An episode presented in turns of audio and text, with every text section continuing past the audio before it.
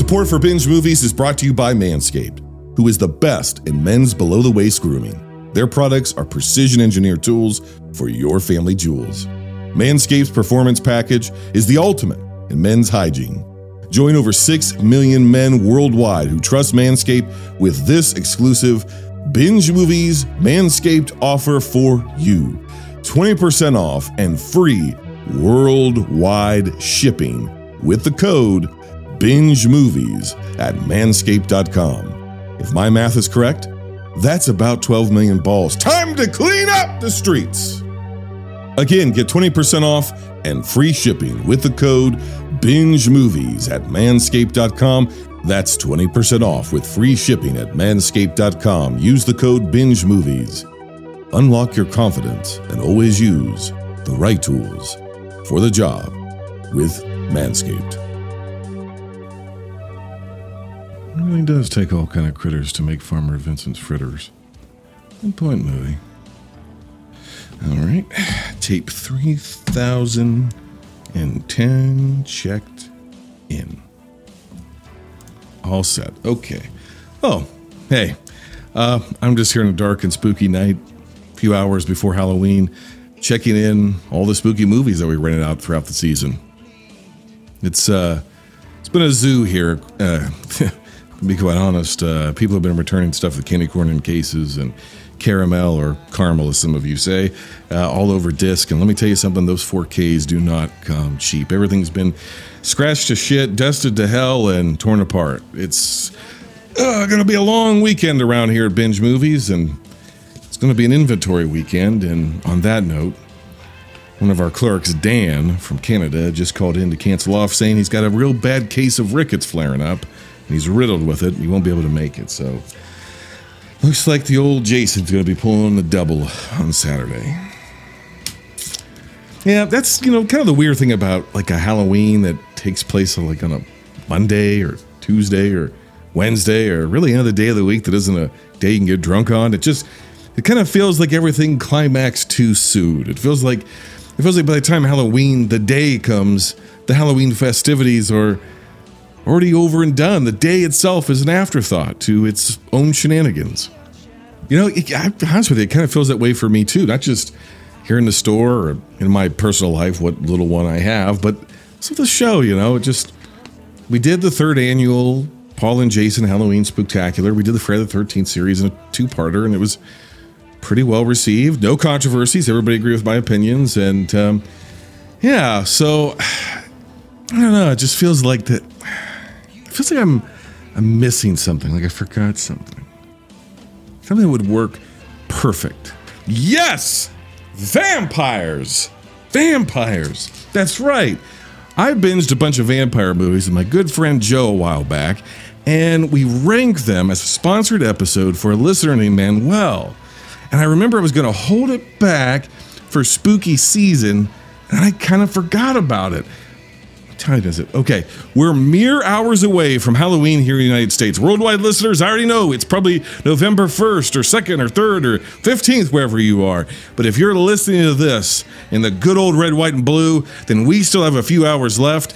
And everybody else is just going to have to hold on because spooky season doesn't end yet. It doesn't end until Binge Movies says it ends. And it doesn't end until I give you the definitive Halloween special about vampires emanating from a video store, the last video store in the universe in Akron, Ohio that's ever been made.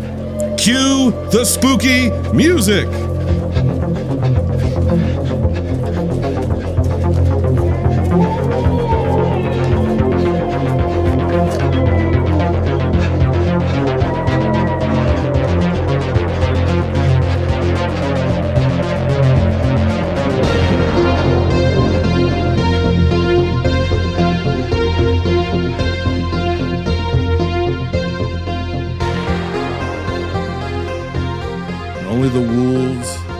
Are out. We're talking about Big Dick Energy himself, Joe from the Real Spoilers. God, I Allegedly. mean you weren't wrong, but This is a sponsored episode from uh, uh, somebody who sponsored episode and is a new patron, Manuel. Hey, Manuel, thank you for sponsoring this episode. Joe, he wanted us to talk about vampires. So we're going to be talking about 1985's Fright Night, 1986's Vamp, 1987's The Lost Boys, 1996's From Dusk Till Dawn, and 2007's 30 Days of Night. A very interesting lineup covering a wide range of years. Manuel, I got some questions for you, my dude. Like, Uh, I was with it for a few of those titles, and then you threw a couple in there. I was like, well, these don't make any sense. Vampires are known for their sexual energy and their ability to allure people, uh, to draw them close to them, to then destroy them. And that's how I feel about Joe. Joe has a way of just taking that BDE, drawing you in. I can't tell you how many podcast I've recordings I've done where he's just been whole hogging it or gray sweatpants in it. This guy loves his terry cloth shorts I, I'm doing it. I'm doing it right now. and it leaves nothing to the imagination. If you've ever gone to your local grocer and seen a Genoa salami, you've seen Joe. Okay. I'm sure Manuel's like, what is happening? It's double thick and uncut. No, it's cut. yeah, Manuel's probably like, what the fuck?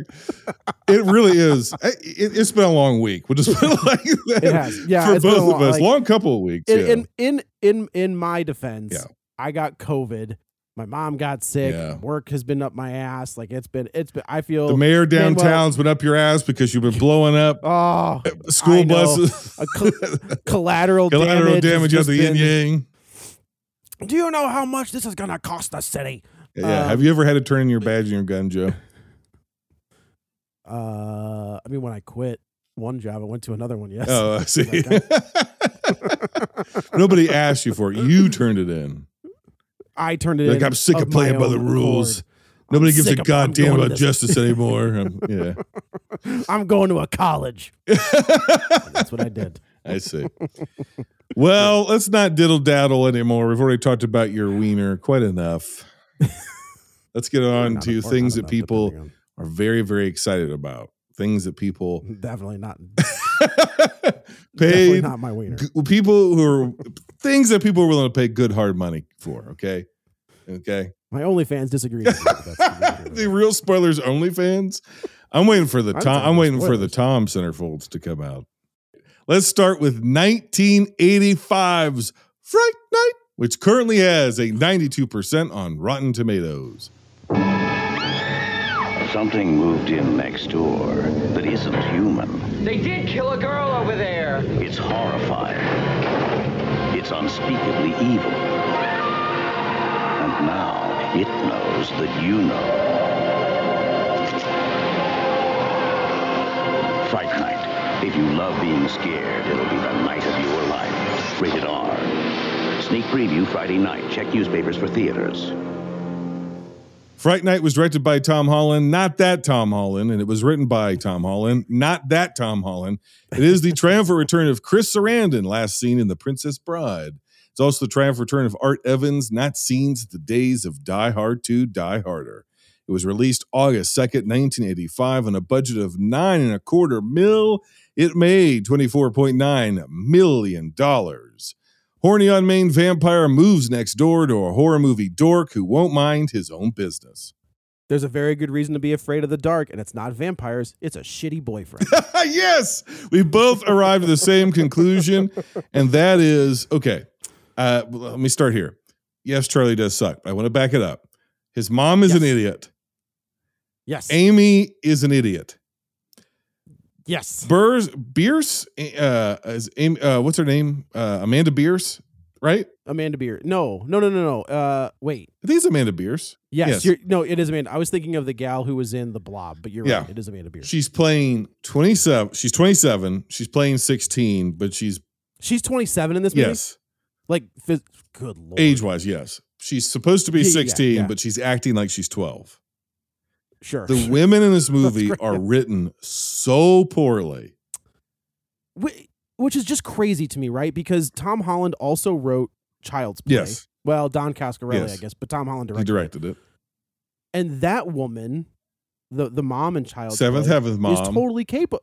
Yes, that's right. That's, right. right. To- oh my God, you're yes. right. Uh, the less said about that show is probably the better. Yeah. Whoops. Um,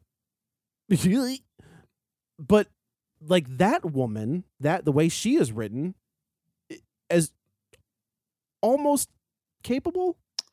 Like they never believe the kid, right? Yeah, but Like, if your never believe- child, if your child, you know, you're you're product of divorce, and your young child who's just gone through a divorce or loss of his father, I can't remember what his that's context Uh, is, I think it's divorce. is like, yeah. oh, my doll is coming alive and doing bad things. You would think that he was crazy, or Sure. emotional. You would He's think that he was under. He's trying to. He's trying to cope. yes, he's under emotional duress or whatever. That's fair. That's fair. it's his imagination. Uh, once she realizes there's no batteries in that doll, then all bets Right. are off, and she's doing everything she can to protect her son and whatever. For at least one movie. Yes, and then she yeah, then she refused to come back to any more of the movies, but so they just wrote her off uh, and made her a negligent mother. But Correct. um, in this movie, all of the female characters are like it's very clear that vampires are a real thing, and Yeah. and some supernatural shenanigans are going down, and they're all written as dummies. And I liked this movie. Okay, uh, I was I excited to revisit it. I grew up watching this movie. I liked the movie. This was a staple, along with this the sequel, which is not very good, on the USA Network. serious? I do not like Fright Oh, Night yeah, 2. yeah, yeah. It was a staple on the USA Network. You're watching the USA Network. And now, back to Saturday Nightmares. I thought it, I, I remembered it being very funny, and I remember being Mm-hmm. kind of scary. And I fired this movie up, and I rewatched it. And I remember really liking Charlie, and I just I remember liking the all of it. And as I'm sitting there and watching it, I, I I'm like William Ragsdale as Charlie is exhausting. He is He is- exhausting of as yeah. a character. Mhm. And I and I Mhm, think this mhm. is part of what's happened. In the 80s, Marty McFly, Michael J. Fox's Marty Oh. McFly, created this preach. impossible male teen protagonist template for all high concept movies Yes. because he responds with if there's anxiety and there's fear and I gotta get, oh my god I get back but he's never not charming even when he's being boneheaded even when Marty even in Back to the Future 2 when Marty gets the almanac and you're like oh my god this is all your fault Marty Right. you're never not you're never not at least partially on Marty's side because there's so much charisma with Michael J. Fox and and William Ragsdale has absolutely no charisma. And so when he's doing this role, and I don't think it's his fault, but it's as written, Charlie is just so exhausting and annoying and, and makes so many boneheaded decisions. And it's really honestly frustrating. I'm going to say this I did- the movie is nowhere near as funny as I remember it being. It, and, and I would Oh, even that's go. interesting. I'd go so far as to say I don't think it's even trying to be as funny as I remember it trying to be. I don't think it's as much of a comedy as I remembered it being. It's definitely not, It's as, not. as scary as I remember it being. And oh, you know, it's it's. I think I think Chris Sarandon is menace. Okay, Chris so here's Sarandon's the, best part of the movie. Roddy McDowall Easily. and Chris I- Sarandon I- are the two best parts of this movie. yes, thank you. Okay. Um, the problem you run into with this movie, and I love this movie. I I kind I, I do sort of I agree completely. Is that people were trying to chase that dragon of Marty Yes. McFly, and you're not gonna get it. Yeah, and Roddy McDowall's supposed to be his to- doc. Exactly. Young And teen, I think high William, concept movie thrust into something he doesn't completely understand. Can only turn to this older guy for help. Girlfriend in the middle, chaos ensues. Like there's so many movies that try to do that, and they just you have you, they none of them succeeded. None of them. yeah i but i so i feel like the okay. What happened with it to me the- what what lessened this movie a little bit is the remake. The remake takes um the chris sarandon character and make him scarier. Um, uh, I'll fight you on this one and sexier with Colin Farrell. I remember the. Peak I remember Colin thinking the remake was okay. I remember thinking, yeah, it's pretty good. the remake is good. Yeah, I, yeah, and then they've got uh, is, who's the the kid that passed Anton away? Yelchin. He played Anton Yelchin, know, who nails the Marty Mc that that character. I, it's been a long time since I didn't. I haven't seen the remake since it came out, but I would say that without even having seen it recently, Anton Yelchin's a better Charlie than William Rags. Yes. Yeah, and I think I think he's yeah, I think he's definitely a better Charlie. I do think that this is a pretty fantastic movie. I Um, thought so too until I watched it. Because I the, here's what I watched. Yeah. I watched a movie that I knew what it was attempting to do. Oh, One of the things okay. that it was attempting to do was it was attempting to it's really a movie about fandom. oh, It's a movie about obsession and about fandom. Because Charlie is Okay. obsessed with Hollywood movies and horror movies in particular, the old horror movies. Mhm. And it isn't just that a vampire moves in next door, it's a vampire who is a Hollywood vampire.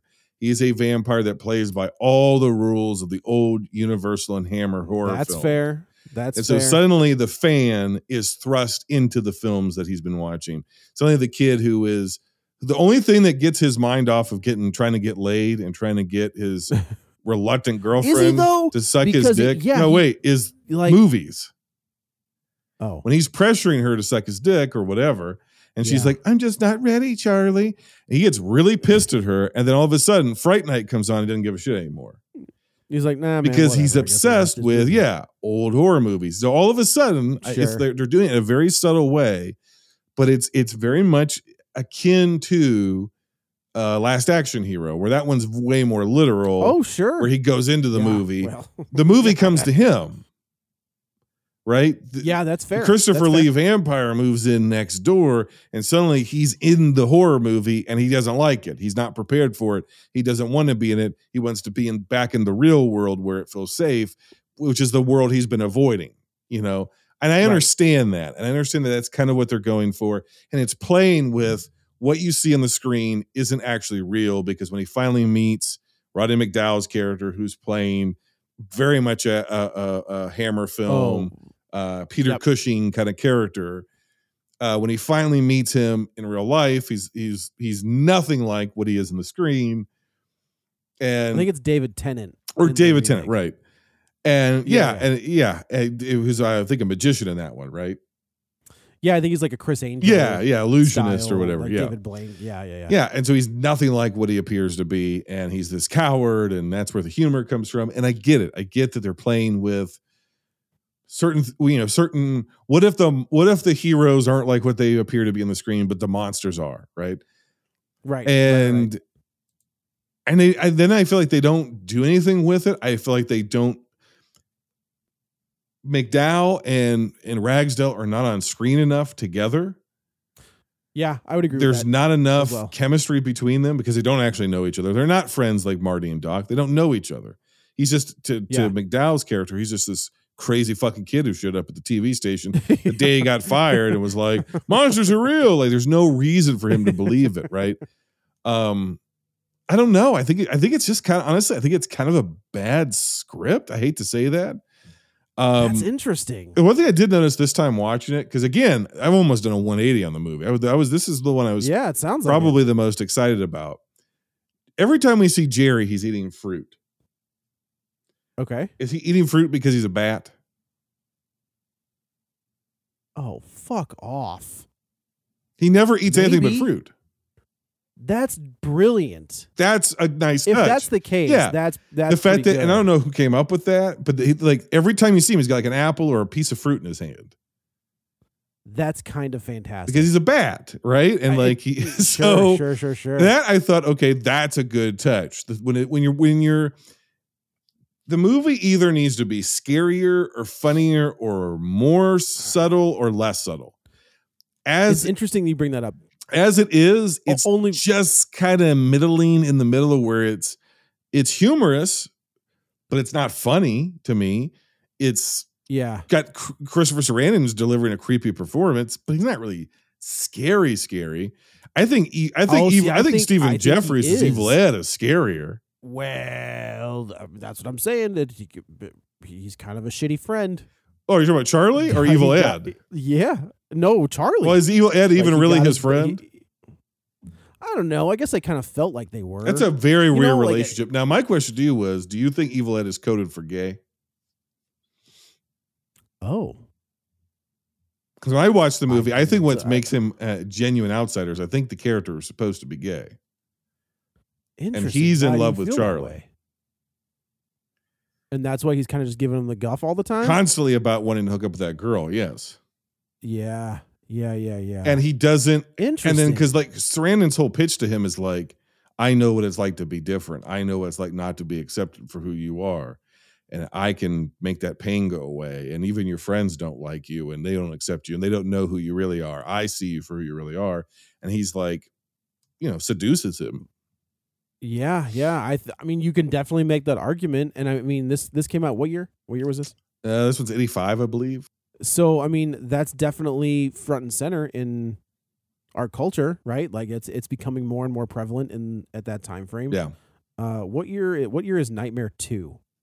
Oh, shoot. The only reason I bring that up is because that I mean, I think that is that's 86. That the- comes out a year later, Okay, if I'm not mistaken. I think that is kind of the the the, the standard bearer of gay panic cinema. let's see. I mean, yeah, Yeah. Well, like, you know what I mean? Like, it's 85. Nightmare Nightmare 2 is 85. Okay, there you go. So, I mean, you know, if you haven't seen that, I can't, you know, I know that this is not for that podcast, but go check out a documentary called Scream Queen about the the, the lead of that movie. And like, you know, I th- I think that you can make that argument. That's a really good call. Uh especially given Nightmare 2. And that one you're just like, "Whoa." I think another thing that didn't work for me at this movie is there's too much point A to point B back to point A. So you have two characters who are like, we have to go here and we have to do this. And then they do that thing or it doesn't, whatever. Then they go back to where we Yeah. they just left from. And every conversation happens in t- across two locations. The conversation happens at, in, in three different plot beats. And it just, we have to go see Peter Vincent. We go see Peter Vincent. We talk to Peter Vincent. Then we go back to We go back to Charlie's house. Then we are we're at Peter Right. Vincent's house. And we're like, we have to go over to the neighbor's house. We go to the neighbor's house, then we go back to Peter Vincent's house. And it's just like this constant, and, and it's just very redundant. And it's just sort of like, again, I think That's so I think this movie has so much style. Some of the stuff, in the Yeah. nightclub scene, some of the use of fog. Oh man, that is that is a sexy scene. yeah, I think some of the when, he, practical. when he's seducing her. yeah, I think Yeah. I think some of the practical effects are really good. Um, I, I, think the makeup the makeup on Ed, I think Yes. is top tier. Yes. I think Chris Sarandon at the end yes, is pretty fantastic. I think the the bride, I, well, I guess you call her the bride, uh, is that that reveal when like she she's got her hair in her face and she picks her. Yeah, but HD, you I mean, it's a it's a little HD. You definitely see the Yes, I know. appliance. It's definitely. not the same thing. yeah. yeah. Did you did you watch this streaming or did you have a disc? Uh, this one I watched streaming. Okay, I have the I, I have the disc, and it's the same deal, Yeah. right? Like it's I I was sitting just a little too Yes, close. yes. Uh, I was like, oh, Some man. movies did better in the- VHS quality. You Yes, just they did. a Yes, little bit. did. Yeah. Um, Yeah, I there's agree. there there's a sense. I'll give you one more thing I like about the movie because I'm not going to completely bury it. I just went in with high. I just went in with a lot of good memory Sure. of it, and then walked out kind of being like, eh. Another great thing about the movie is there is a sense that by the third act of the film, it actually starts to become a Peter Vincent movie. Yeah. And I don't mean like the Peter Vincent, it becomes his movie. I mean, it starts to become like a movie he starred in, Sure, where sure. we Oh, go I into one of his movies. It starts to change because even the Peter style Vincent of it movie. begins to become over the top. And right? there's it's much more like the vampire acting is much more classic Yeah, B movie. And even the musical score changes. It goes from a very modern score, synthy, to a very gothic score, like it would have been in one of those old Hammer films. And again, yeah, yeah. I see what they're doing, which I never really noticed before. And I can appreciate it. Like we're playing with the boundaries of reality. And you're in the movie and the movie surrounding you and becoming part of the movie. And what is what in the movie is true versus what was just fiction when it comes to vampires or vampire hunters and blah da da da da. Um, and it's all done kind of subtly and it's because it's still much more of a kind of 80s movie forward and all the I think the smart stuff is in the background, which isn't a terrible Yeah, way to do yeah. it, but it's almost like I looked at the movie and I saw the movie it could have been, or I saw the movie I remembered it being, and it was neither one of those things, and it left me That's kind of deeply disappointed. dang. That sucks. It does suck. Like I, have you ever yeah. had that Well, I though, where you like, revisit a movie and you're yeah, like, for sure. this is not For what I remember liking about it. Um, we did a uh, I, I, the first one that comes to mind is Kuffs. Oh God, yeah, Slater? right, yeah. yeah, like I remember loving that movie. Like, and you know, it's one of those flicks that I don't revisit ever. Yeah. But I remember as a kid, I was like, and I, lo- I to this day still love Christian Slater. Like, I, I, if I made a movie, I'd find a way to get that guy in there somehow. Yeah. And I rewatched it for, I don't know, a deep fried taco episode maybe, and uh, man, I was like, oh boy, like, that sucks. Like this is not good at all. It stinks. And I, yes, so yeah, I've definitely had that. You know what movie doesn't stink? Cobra. We'll get into that. Um, I wouldn't say I wouldn't go so far as to say that this one stinks. I would go so far as to say to me it's only a six out of ten, and it's my number four. it's a nostalgia buster for the week. It is. I can see. I can It see is. that. It busted my Yeah. nostalgia. Uh, this, I would. I was gonna rank this at like, I, mm, like a six point five, and this is my number two for the week. Six point five and only a two. Well, We're gonna have you know, a I'm deep trying to, like, disagreement eh, then eh, somewhere because you're that's I way high, but the score is kind of middling. And there's only one. Maybe like a seven. uh, Like there. that's yeah. fine. It's fine if that's what you think. Yeah, I- maybe it's like maybe it's like a seven, seven point two five. I don't know. Maybe seven point five. What about seven? What about seven? I'll give you a seven. Okay. I'll give you a seven. So it's not that Seven. great to you either. Upon a rewatch, it so like I had a great time watching it, but everything you're saying makes sense. yeah. Like I I I looked past all of that and I had a good time getting back in this world. Uh, I almost watched the remake, but I didn't want to. Right. Right. You know what I mean? Um, Well, I yeah, because Yeah, I watched but this with somebody who'd only seen the remake and had never seen the original. oh, original. interesting. And they were very excited to see the original. I oh, say, what what did they what did they think? well, because I talked this movie up. I didn't overhype it. I was like, yeah, that uh, because I I remember liking the the remake well enough. Sure. You know, I I didn't have any like complaints about it, and so it was like, yeah, that's pretty good. It's this is an '80s version of that, so it's different, but it's it's it's good for what it is. And then we both watched it and didn't talk about it until afterwards. And then I asked them, I'm like, Okay. what did you think of that? And they were like, that wasn't very good. Interesting. I was like, well, what didn't you like about it? I was like, I just didn't like any of the characters. I didn't care. I didn't think it was funny. Um, you know, I didn't I didn't find the vampire Jerry. I didn't find him sexy. I didn't find him interesting. She she, I- you know she found him menacing, but she that was it. how old how old is out of curiosity how old About our age. Okay. I just think I think Chris Sarandon is a different sexy. I would definitely agree. I think yes. Chris- Yes. He- He's he's not a traditional sex symbol. Right. I think he probably was then, yeah. Probably more so. but yeah. he's not not Yeah. now. Right? You know, now you get Colin Farrell, and like I mean, peak Colin Farrell. Yeah, and even that movie's like, like, a, what a decade old, if not more.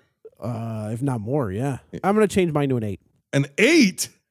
I'm gonna give it an eight. Yeah, Okay. yeah, it's my number two with an eight. All right. Well, let's move along to what I think may be the most interesting movie of the week. A first time watch for me, and I think a first time watch for you. Absolutely, yeah. We're talking about 1986's Vamp, which currently has a 40% on Rotten Tomatoes. Ever have one of those nights? This is fantastic! Ever have one of those nights? Are we chunky tonight? Ever have one of those nights? We be looking for ya. Grace Jones will show you one in Vamp, rated R. Vamp was directed by Richard Wink. Wink? Wank. It Hey was now. written. was it actually written by Dick Wink Oh my God! Please let that. Be and true. Donald P. Borchers? Uh, I don't know. It was triumph return of Robert Rusler. Speaking of Nightmare on Elm Street 2, Freddy's Revenge. That's right. That's The right. triumph return of Gedde Watanabe, last heard in Mulan. It is a triumphant return of Billy Drago, last seen in Invasion USA. The film was released July 18th in 1986 on a budget of 3.3 million. It only made 4.9 million dollars. Frat boys pursue a stripper from the worst side of the tracks. Strippers, vampires, and two bros. It's like American Werewolf in London, but less good. This movie, okay, all right. Let- I'm gonna start off with the good stuff. Okay. Okay, because I think there is a quarter of this movie that's actually really good. And as I was watching, I was like, is this a hidden gem? Is this an underseen, like forgotten film of the 80s? Um Okay. The near, uh, just technical stuff. Nearly every scene begins and ends with a character performing an action. That's true. No new movies don't do this anymore. And that's why so many of them are so fucking boring. What I mean by that is by the time a, char- a character walks into frame doing something, it doesn't have to be anything related to the plot, but they're doing something. Okay. And when they leave the frame, they're doing something. And it's an old school technique that was used and was especially used in 80s movies if you watch them. Uh, You know, you never just uh, happened upon a scene, or very, I shouldn't say never, very rarely did you happen upon a scene where characters are just sitting there. If That's fair. the characters are always coming in and fr- when they're in frame or out of frame, or the camera pans to them, they're doing something. They're busy. They're active. What it does is it gives you, first of all, the sense of animation. It also gives you a sense that you are in their world because they're just going about the business they would be going about in their world, and it land it helps you suspend disbelief. Basically, it's just an old Yeah, school movie making technique that new movies do not do anymore. For instance, in this movie, there's a scene where the guy's not just on the phone. We hear him on the phone, but when we see him, Yeah. he's carrying a fucking payphone around. and it's just like an unusual activity, but he's moving and it's just action. It's it's something I miss from old school movies. I thought the new, I, I can agree with that. I thought the new gag where he's like, it wasn't me. I thought that was funny. Yeah. I thought the opening buddy banter between Rusler and Chris uh, Makepeace or whatever his name is is was actually pretty clever. Um, Completely agree with you. I was like, holy shit, uh, this is a good buddy report these guys are going on. I thought casting Yeah. Gedde Watanabe as a character called Duncan, who is playing a role typically reserved for like white guys. He's playing a white guy Yeah. role as an Asian much so. American. I thought that was, first of all, way ahead of its time. Um, and I thought it was Yeah. great. Um, when he showed up and I was like, oh, this movie it, to me is humming along. I'm liking everything about it until they get to that nightclub. And the moment they walk, which is unfortunately the entire plot of this movie, because once they get to the nightclub, the set looks like something from an episode of Quantum Leap. It it looks like an episode of Batman 66. the production value drops to Tales from the Crypt levels. yeah. I don't mean that in a favorable way. No. I think the movie is, especially in its beginning, more clever than one would expect. And for a while, Yes. significantly less lewd than you would expect. It has this sort of, Uh, for a while, yeah, it yeah, has some really kind of offbeat, dark humor to it. Um, but then when they have to get into the actual vampire stuff Oh and the special God. effects, which are terrible, It's so bad, dude. it just runs out of a point and a plot and all the goodwill it generated and I, like it, it my heart began to break in pieces very slowly the further this movie went on because they really had something like there's there are movies that you watch and you're like they never had a goddamn thing this movie fucking stuff right or you're like Yeah, okay the right, right, premise is interesting but it's just not there on the screen that's not this movie it Yeah. was there. It's there for like I think- 20 minutes. honestly- This this to and then me you watch it fall is prime- apart in front of you. This is prime for a remake. Yes. Like this I would got be- the this would be a exact same fucking note. This would be a title in 2022 that you could ab- Yes. the pro- that you could absolutely remake and it works. And I I jokingly said that this is like an American Werewolf in London, but not as good because it is right. It follows almost the exact same beats there's another movie on this our- list it follows the beats of, but it predated it. it It's a little movie called From Dusk Till Dawn. Yeah. And I was watching, I was like, holy shit, this is From Dusk Yeah, Till it's the- it's- Dawn. and that's kind of you know Tarantino has always kind of Yes. you know, and I'm a look, he's one of my top five Yeah. of all time. And we'll you know what, we'll get into that when we get there. But um this, you know, London to me is one of the greatest horror comedies ever made. And it there are certain beats in this where our two buddies go into a eating establishment Yes. and the the two guys, you know, the guy running it's like get out of you know. Okay, now- kind of doesn't tell him what's going on. Can I give you a timeout here? Does tell him. Okay. Yeah. The town stuff, before they get to the club, I liked. Yeah. I'm still on board. too because it, It's it, fucking creepy. yeah. It, it when those guys walk into the bar Yes. or walk into the Yes. restaurant and like our two buddies are like, look at these two. But Billy jerk-holes," you know, Drago like, and his gang are apparently not vampires because they're later attacked by vampires. If you remember.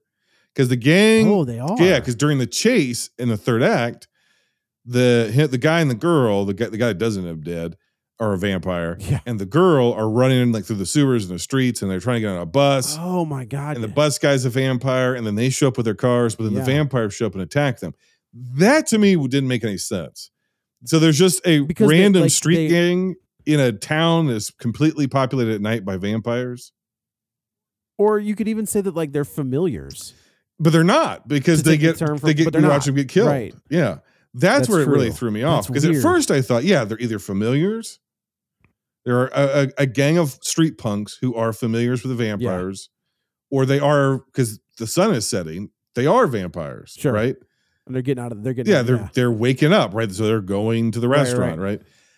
Um, but yeah, so that was that was very confusing because it, I just thought they were vampires, and then when they circle, come back around, they're just people. I'm like, well, why the fuck are they here? right. Right. Yeah, uh, sorry, my cat is down here and he like he must have like like started pawing at the back of the Oh couch God. and everything started to and I didn't know what it that's was. actually creepy. I I'm not even kidding. It scared the shit out of me. Late at night in Like, the dark, just- talking about vampire movies, and something's clawing at your yeah, back. like like I felt the vibrations through the couch and I was like, "What is that?" And then I saw him walk around the corner like, "What's up, dude?" now he's walking upstairs like, "All right, I'll see, see, you later." yeah, see you in the morning. Man, that I'm not even lying. Like I was about to come. That fucked me up. That was pretty scary. Um, but like just to the we get the the guy and the girl right, which I thought was a fun. I liked that relationship too. Like I liked them where she's like, "Don't you remember me?" And he's like, "No." It's so quirky. But, It's like, so quirky. Yeah, It is so Yeah. it's so quirky and, uh, and like that was working, but like yeah, once we get rolling and we start to get into the horror, yeah. uh it fall this movie like it dropped its score dramatically for me Me it, too. it dropped where it was gonna go Yep. um Which is, and i did like Yeah. and i I'm I'm right there with you. i liked yeah. everybody you know like i i think it's a fun concept i think the idea you know, it- it's like it's it's all right there, and they just couldn't. 80s bro comedies can like yeah, Yeah. like two dudes were just like man we want to get into this frat we gotta go find a find a stripper that'll get us in and you know and now they've got themselves painted into a corner i mean like even down to the dead buddy Yes. that is you know like from from london where it's just like it's the same thing it's the it's the same concept and it's just not as To good. me, the core of this movie is the bromance between the two friends. And Sure. then, as soon Sure, as we sure, get into the nightclub, they get separated, and they're separated right for the entire middle of the movie because spoilers rob rusler's character ends up getting seduced by grace jones who's like a snake vampire queen or whatever and Mm, sounds familiar yes and uh kills him. Right. And and he Right. begins to turn into a vampire but he's dead for a long time. He doesn't immediately turn. He's dead. Right. Drained of blood, dead, dead, dead, and then comes back almost towards the third act as a vampire and is like an evil vampire at first, and then gets a heart gets a soul back somehow gets his soul back because his friend talked his soul back into him. And I'm like, I know what you're trying to do here, and it could Right. be funny, but it's Yes. not working. And then No. the sewer chase, even down to like the, the, sewer chase, that- which is the third Yes. act, is fucking terrible. Whoa, boy! It's I mean like it does. It looks like something out of Batman Yes. 66. Um, Again, I, was know what they're make- going for. Like if that sewer chase looked like the one from the Blob, the Blob remake, Sure. now Oh, we're yeah. talking. But it's directed poorly, it's staged poorly. They find the crypt of the vampires in this movie. The only thing that kills vampires is the um is fire. And so then all the vampires decide to Oh, keep sure. giant drums of gasoline in the crypt where they sleep. Yeah, that makes total It made sense. no fucking sense to me. The whole Right. subplot of the club owner who's like like a hundred years old and He's like he's but I mean he's Renfield, right? Like that's who he is. basically, yeah, who wants to You wants to move his vampire club to Vegas because that's where real show Yeah, business eat- is. eating bugs. I thought that little scene where the our other character like thought he was eating peanuts and like the guy picks up a cockroach and puts it in his mouth and he starts Yes. chewing it. And he's like, "Oh, what the hell?" You know, like I thought that was that's a good gag. Like it's a good little But they keep going back to him um, wanting to be in Vegas. Then eventually he just lets himself burn in the in the the Yeah. club. And I was like, it just it felt fruitless. Again, I it was like it was supposed to be dark and it was supposed to be funny. It was like this guy's so obsessed with getting to Vegas, like it's supposed to be the gag because he's right. you know, yeah, he's But Renfield or whatever. no, but yeah, it just it just didn't fucking work. And no. it started off so strong, I would so agree, yeah. fresh, so funny, so clever, so charming, kind of spooky. Right. And you're like, okay, I'm wow. If this th- if if this thing doesn't even just maintain, even if it drops a few Yeah. degrees, this is going to be a pretty That's okay. fun cult movie. That thank you, Yeah. Manuel, for introducing me to it. it's Now what do you say so fucking fell apart for me that it is Yeah. the worst of the week. It is my number five, It, it and I give it a five out of ten. And the only other Oh, thing that was I. I see it being uh uh ripped off from this is Grace Jones. Her blood when she bleeds goes up to the ceiling, which they stole for Pennywise in the new It movies. Oh, they did, didn't they? Yes.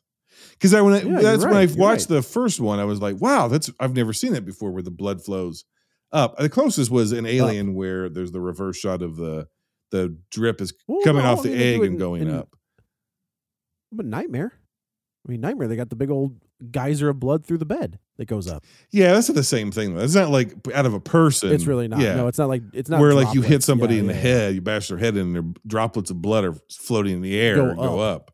Sure, sure, And sure. I was like, oh, that's so inventive. And I was like, nah, I was just from fam. It was just from, and, and I have to Damn it. imagine, like, honestly, like the big selling point for this movie was, yeah, it's a, basically a vampire version. I hate to reduce it to that because, but you're you're right to some what it is. extent. It is American Werewolf in London, not as well done, but with vampires. But the big selling point was you're going to see Grace Jones nude.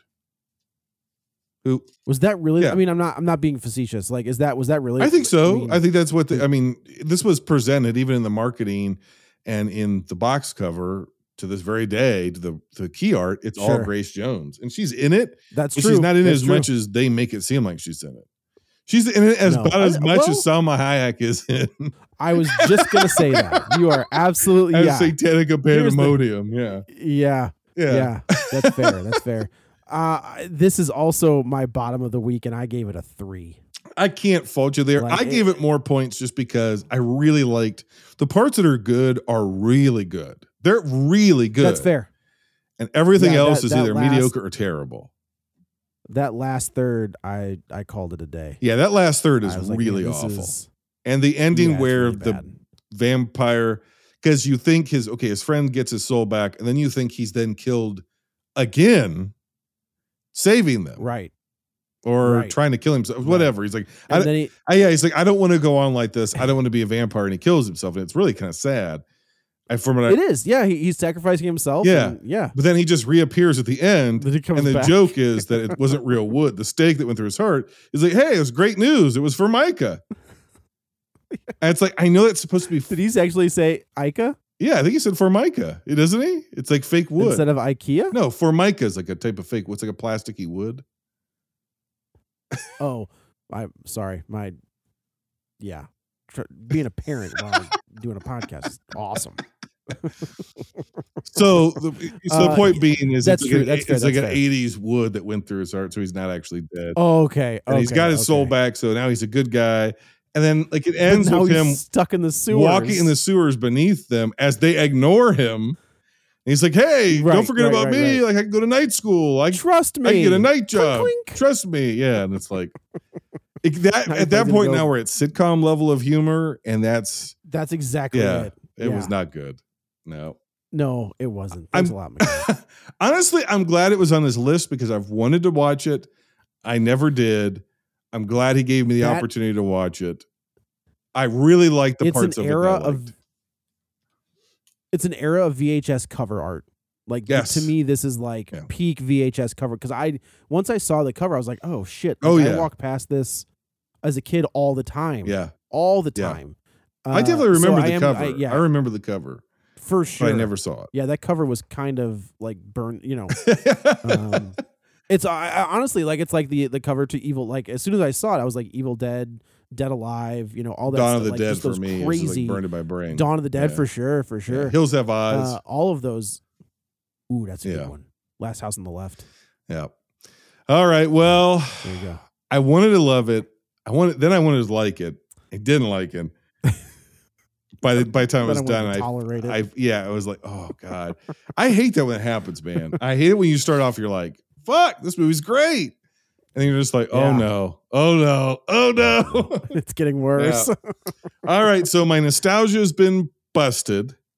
oh yeah. Oh no. My new, my my potentially my new cult movie that I was going to love and recommend ended up falling on its fucking face. yes. Then I had to revisit 1987's The Lost Boys, which is a favorite of quite a few people in the world. And it is, of course, Joel Schumacher's film, which currently has a 75% on Rotten Tomatoes. 3826 Cars. Michael and Sam are about to discover a secret in California. Santa Carla's crawling with vampires. Stay back! Stay back! I'm your brother, Sammy! Help me! What's happening to me, Star?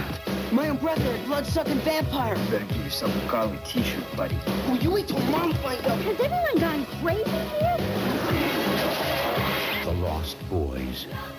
Rated R. Starts Friday, July 31st. Lost Boys was directed by Joel Schumacher with a screenplay by Janice Fisher, Jeffrey Boam, and James Jeremias. It's a story by Janice Fisher and James Jeremias. It is the triumph return of Jason Patric, last seen in Speed 2. It's the triumph return of Alex Winter, last seen in Freaked. It's the triumph return of Jami Gertz, last seen in Twister. It is the triumph return of Kelly Jo Minter, last seen in Nightmare 5, one of the just one of the most awful movies. It was released Man, July that's a bad 31st, 1989 on a budget of 8.5 million folks. This thing brought in 32.2 million dollars. A divorced mom moves her teen a divorced mom moves her two teen sons to a dumpy beachfront town secretly haunted by immortal assholes. This is the same director that killed the Batman franchise. Yes, it is. That's my oh. title. Oh. yeah. Man, this so okay. Do people normally headbang the saxophone music, Joe? N- fuck no. Let's just get No, that they- meme. Let's get the fucking meme out of the way. They loved it. Yeah, they these Love that saxophone. These- teen punk, post hardcore beach delinquents who are f- children from the 30s potentially Oh, loved be. fucking saxophone Yeah. rock and roll. They did. You know what? Good for that guy though. Sexy. Right?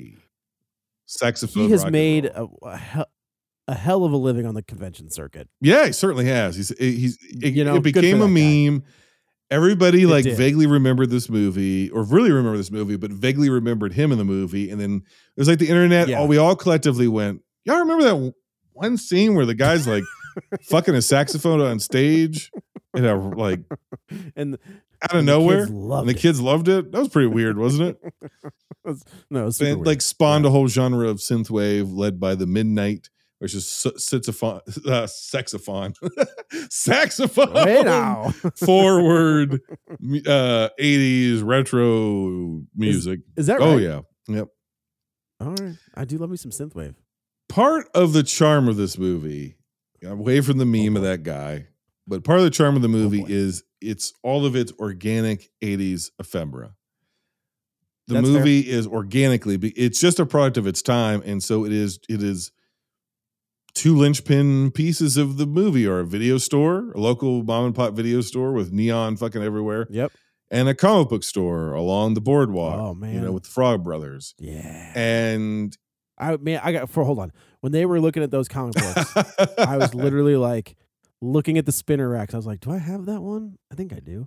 Like, but like that, yeah. That those the spinner racks and like the the stacked books and Yeah. all that stuff. Like that was and uh, same deal. Like looking at the mo- walking down the aisles of the video Yeah. store. Like it's man, that was nostalgia at its best, right? there. And that's the thing is that the movie is accidentally captures what it felt like to wander around your town in the summer, which That's I, I think kids today one of the things do not do. brother.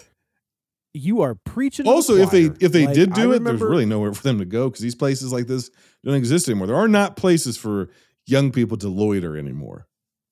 No, no. I, I mean, even when I was a kid, man, like it was. That's what we did. You just kind of Wandered. you, summertime. Yeah. If you just walk, you, you'd walk to your friend's house and you'd come back when the streetlights came on. Yeah. like that's And maybe you'd, you'd walk was. down to the And video store or the comic book shop or the ice cream shop or the drive through or wha- whatever. could- yeah. You could walk. I could. I could buy f- for five bucks. I could get three comics and two movies. Yeah. Like that's that. I mean, you now know, you're like, like an the old man. was, Back in could- my day, bread was a I nickel. know back in my day, I I I went uphill both Yeah. ways. Damn it. Um, but I could right. Like comics were anywhere from twenty five to fifty Yeah. cents, Yep. and movies were a dollar. You know, like that's there was a mom and pop's place at the top of my block, and you Yep. that it was very much like Clerks. Like it was an RST. It wasn't RST video, but it was that's what it was. And the dude didn't care what we rented. He was like, just don't tell him that I was here. let you rent that movie. that I let you rent that movie. Did he? Uh, did he? But did he ever try to sell you fireworks? more than once. Did he ever try to sell you ninja stars? No. No Ninja Stars. Yeah. I There's certain had. things that only belonged in the 80s and 90s, and if you weren't there Yes, as a kid, yes, yes, you, yes. you- if if you didn't have a friend who had a ninja star and weird knives out of the back of Soldier of Fortune magazine, you're like, what? Yeah, you yeah, always had that yeah. one friend whose parents either did not care or were he they were divorced, and that fucking kid got everything, and it- he got shit Bart that was not age appropriate. Bart Miller was that friend. and eh, there and you like them, but you're always a little afraid of them. You, I was all yeah. I remember that's how I watched Die Hard. No, Lethal Weapon. And like the dad was like, "Hey, should you be watching this movie?" I was like, "Oh yeah, it's fine. It's no big deal." He's like, "Maybe I should call your parents." I was like, "I'm just gonna go home then. Uh, I'll see you later." Then I was just gonna go home. then. yeah, yeah, please don't call my yeah. parents. I think I should call your. mom. I'm just gonna go now. Thanks. I'm just gonna go back. See Thanks, you. Bye. I'll dad. see you tomorrow. Yeah, thanks, Bart's dad. Would this movie be better or worse if Michael Jackson were in the Kiefer Sutherland role? Way worse. No, he was. Keep look, he was man, never I- supposed to be cast in this movie, but there's a Oh. couple things going on here. Spielberg in the 80s was trying to get a Peter Pan movie off the ground, and Michael I- yes. Jackson was set to be Peter Pan. Which, in retrospect, with everything we know now, Wait, well, how- what? that would have aged like fuck. Yikes. milk. Yikes. Him and his Lost Boys, uh, directed by Steven so wait, Spielberg. so where is he in like Michael Jackson done? Like in his kingdom, oh God! right? So Thriller's eighty two, right? Peak, yeah, Yeah, has to be. yeah. I mean, he's Thriller is eight. Thriller's eighty two. Yeah, we're at what 86, And- 85 here. 80 No, Lost Boys is 87. Yeah, he's so still he is like the throes of rocking and the rolling. prince of rock and roll, yeah. The king of pop. And when, yes, I'm trying to think. Black and White was. well, that's when it started to get on shaky ground. but I mean, that's that's that's the that's right, early right, 90s. right. That's like the end. of 92 Okay, is when all okay. those shit started to come out. The Simpsons episode. Yep. Yeah. Um Yeah. so that you have that going on. Man, that would have been crazy. Now, this movie was originally also supposed to be a Peter Pan movie, but the Lost Boys in this version were going to be vampires, and hence why it is still called the Lost Boys. Is that right? Yeah, hell yeah. I didn't realize. I mean, the Lost Boys I get, but I didn't realize it was supposed to be a Peter Pan movie. Yeah. Who was supposed to be Peter Pan? Jason Isaac. I, I don't know if there was going to be that's- a that's- that's- pan per se. I think it might be Kiefer Okay. Sutherland that was the pan. I think the idea was because Pan is like Oh, the god of mischief. Crazy. The, the the original Sure. draft of the script was much more. It was like a Peter Pan movie, but they were vampires, okay. Okay. and that's why like Man, that would have been crazy. that's why her name is Star. That's because there's never never Neverland is the Oh. third star on the right or whatever, and on till morning. Yeah. That's yeah, why yeah. there's the Straight dog. It- there's all these Yeah, parallels. okay. Uh, Jami Gertz is star, but she's also kind of windy, but not really.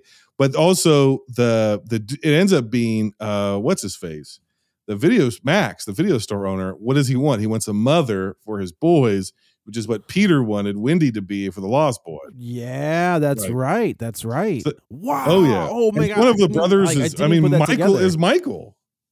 Michael is Yes. Michael. Yeah. Okay. Yeah. But there's no there's no John, I guess. Is there? I guess that would be uh Corey Haim. Corey Yeah. Haim? Interesting. Whoa.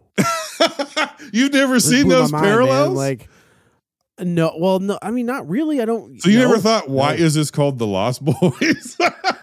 I just figured, you know, I just think it, it was a group of dudes who were t- got turned into vampires. I didn't even it didn't even I didn't even think of a, the the correlation between that and Peter Pan. well, yeah. So Man. um, it was Schumacher who was like the the uh, Peter Pan stuff's got to be toned way the fuck down. Isn't that weird? And that guy was like, let's tone some stuff down. Yes. Yeah, You know? he was like, let's strip it as like they kept certain elements obviously because we can find them, Sure, sure. but they were like, because it was going to be much more directly like Peter Pan but vampires, right? Um, okay. Okay. but it was like ah nah like so they, they rearranged some stuff and changed some relationships and did this and that and then of course we've got the movie that we have and um I I love this movie. The, did this is this a nostalgia buster for you again? no Okay. Oh, whew. the movie turned out not to be for a second. better than i remembered and not worse than i remembered it turned out to be Exactly as I yeah remember. exactly as i remembered it i think Okay, dianne wiest is fantastic in this movie She is wonderful. I think that there's some stuff. I think uh, Jason Isaacs or Jason uh, Patric Patric. s- uh, kind of sucks at this. What's his dad's name? Uh, oh, of course. His dad is the priest. Is the young Yeah, priest yeah. Jason Miller. Exorcist.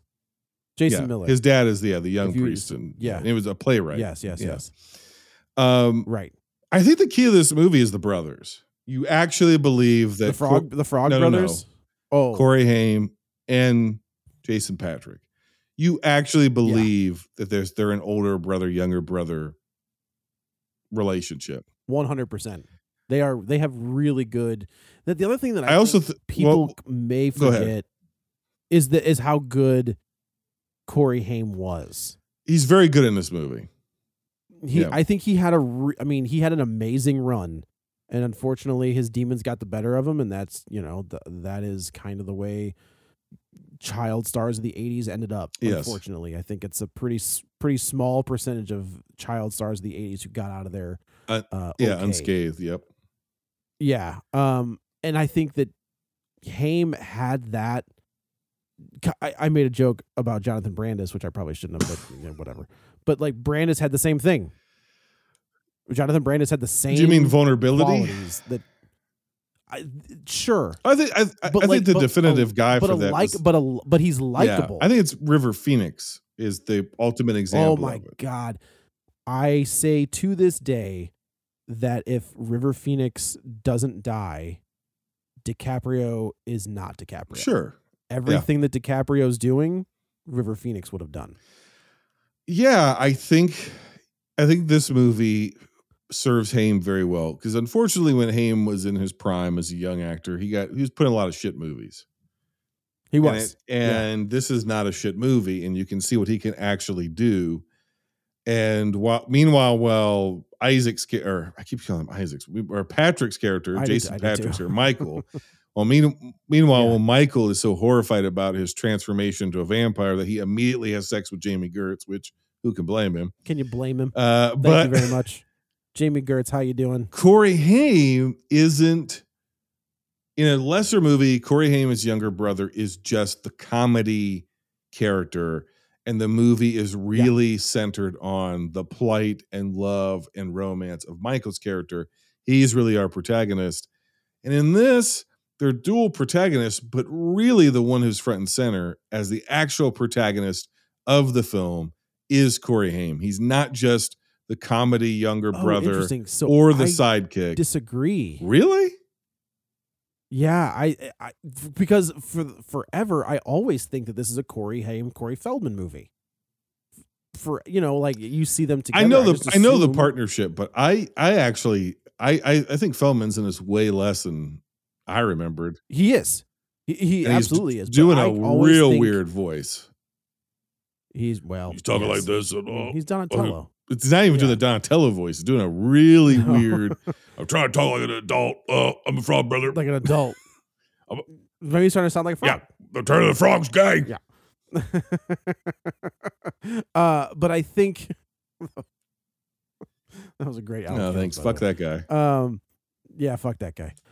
He like I always think of this as like a Corey Haim movie, and as I'm watching it again, I was like, this is a Jason Patric movie. Like he's supposed to be the lead, but because Haim is as good as he is, he draws all of that away from anytime they're on screen together or anytime Haim is on screen by himself doing whatever he's doing, it draws all of the focus off of Jason Patric to Corey. I think that's very true. You and, And you I- think it wasn't supposed to I- be that I- way? I think this was supposed to be a Jason Patric joint. I I, think it, turned out to not. I think it one. was to a degree. I think this there's a bit of cynicism here with this movie. I think that Jason Patric is meant to appeal to older to teen girls. Oh and- sure, I get that. He's. I mean, that dude's got a jawline for days. And then I think uh, you know who he looks like? You know, for real, is John Morrison, yeah, the yeah. wrestler. I, I was like, I think honestly, weird. I think this movie is like a multi generational movie. I think mom and dad are supposed to relate with Dianne Wiest because she's in it a lot more than you would think. I think the teen girls are supposed to have their heart heart throb with Michael's character. I think you Mhm. know comic book loving boys who want to watch a vampire movie, monster movies, monster yeah. movies, are gonna want are gonna focus on um, uh, Corey Haim's character Corey yeah, Haim, And, yeah. and and the Frog Brothers or whatever. Uh, and yeah, I think this movie is meant to like it's it's a rated R film, but I think it's meant to appeal to a broad audience. This is a crowd pleasing Yeah, film. I think it's totally Yeah. fair. But I Yeah, think you're right. I think that you're right. I think we're supposed to find Jason Patric way more charming and way we're supposed to be more invested in Michael's character than we end up being. And we end up most of the spotlight does end up going to Corey Haim just because there's just he's got something. He's got that X factor that Yep, he's got that that, Patric one- didn't that have. extra gear. Yeah. Yeah, I totally agree. And I also think I think Kiefer Sutherland as David is terrifying. Yes. I think he is one of the scariest on-screen vampires uh, ever because he is so menacing and so undertone. Yes. He doesn't, you know, like he's he, when he and Jason Patric kind of get into it, you think he's kind of being his buddy, and it's very obvious that there are ulterior motives. And then when he goes full vamp, like that's great makeup. Yes. Like it's great, great, great, great vampire makeup on him. Even Alex Winter, who was just like, "Oh shit, I forgot he was in this Doesn't get movie." to do a whole lot. like you know, sure doesn't, but you know he's He there. is. Yeah. You know, uh, and I think that's the advantage. And I think the reveal of is it Ted is Max. is that his name? Max. Max. Uh, the reveal of Max is great because they do a great job. Spoilers, sorry. Uh, they do a great job of not playing by the rules initially. Yes. and then setting and then making their own rules. Well, the movie does enough to to make you think that he is the head vampire, and then it spends Yes. time dismantling and disproving him as the head vampire. So you're like, oh, well, that must Down have been a red guy. herring. I love that scene with the garlic. Yeah, it- it- where he's like, "Hmm, "This is this is intense." yeah. He's like, this isn't this is this is garlic. This isn't cheese or whatever. This is a parmesan. This is garlic. Like, I bet you hate garlic. Right. don't you? He's like, no, I love garlic. It's just and just like p- piling it on. nor- Yeah. normally not this much. Yeah, and it's it's yeah, it's they they make you think, oh, okay, well, I've seen movies before, so he must have been the red herring, and then maybe it's going to turn out that you know Kiefer Sutherland or the is David, the leader. the David's the yeah, head he is the head you know? after all, or whatever. Right? And um, yeah, I, I I think the movie is just as good as you probably think it is. Um, it is interesting to look at Schumacher in this movie, and then you look at Batman Forever, and you're like, all right, like this. I can see the I can see the through line. yeah, because oh yeah. the colors, the colors, and the and the camera Yes. tilts and the camera movement, all that stuff. Uh, and then you get to Bat. Well, that's a different thing altogether. But like you can see that Schumacher definitely, you know, the the the idea that he directed Tigerland, and then he was directing Batman Forever. You're like, I don't really know how he got to Right, here, right. or how that visual style gets to there. And you're watching this, you're like, Yeah. oh, neon, the Dutch the reds angles, and the yeah. neons, and all that's Yeah. yeah. all that's all that stuff. And then you're just like, okay, that makes total sense for the next two Batman movies. Yeah, but it makes so much more sense. I know this is going to sound so stupid, but it makes so much more sense in a fictional town in 1980s, mid 1980s California, like Yes. high school dropout summer, like, you know, Coney, West Coast, Coney Island, dump town, whatever. Like, because the, the whole movie feels like it's taking place in some weird alternative universe. That is true. That And true. But is it it, though, works or in is the it just favor- like the 80s? Yeah, it is the 80s, but it's like a hyper 80s. Even for the 80s, it's like That's fair. hyper 80s. Like it's a it's there's a reason why it's like, you know, it's a weird town. And they even like there's a reason Yeah. why when they're rolling into it was like, you know, when you're strange. Everybody's a vampire. Yeah. Because Yeah, like right, the right, town right. is strange because it's like come on this beach town with all our, our again, it's like a West Coast Coney Island, and but it's a Uh-huh. town nobody's ever heard of, and all the children are missing. I love That's the, fucking the weird. last line from the. It is fucking weird, but the last line from the grandpa, Yes. where he was just like, "Goddamn vampires." One thing I can't just- ever stand about Santa Carla is all the goddamn vampires, which is a great reveal It's because like- the grandpa has Oh, known man. all along the town is filled with vampires. Never said a goddamn the word. whole time. Never said a word. Didn't warn Could have spared the family all of this. His grandson wouldn't have been infected. yes, just the he just- eccentric grandpa Yeah. just knows that the town he's been living in is infested with vampires. right, right, right. Yeah. But yeah, I this is, I this did not bust it. I had a blast rewatching this, and it's this is one that I don't usually. It's not one that I go back to. There's one on this list that I go back to more often than not. Um, I don't want to know why. But because I think it's Uh, fantastic. yeah, Like, yeah, yeah. there's- I, well, I, there's two I have reasons, ideas but, of you what know. you're doing. um, There's high speed internet is- now, Joe. You don't need to, to pause movies. I, I don't need to just be like just put it in. um, but yeah, like this is this is exactly, and it's um, it's not my number two. Obviously, that's Fright Night, but um, yeah, this is I'm. I mean, this is my number three. oh, this is definitely my number And two. like- Eight point five out of ten for me. That's totally fair. yeah. Yeah, I gave it a seven.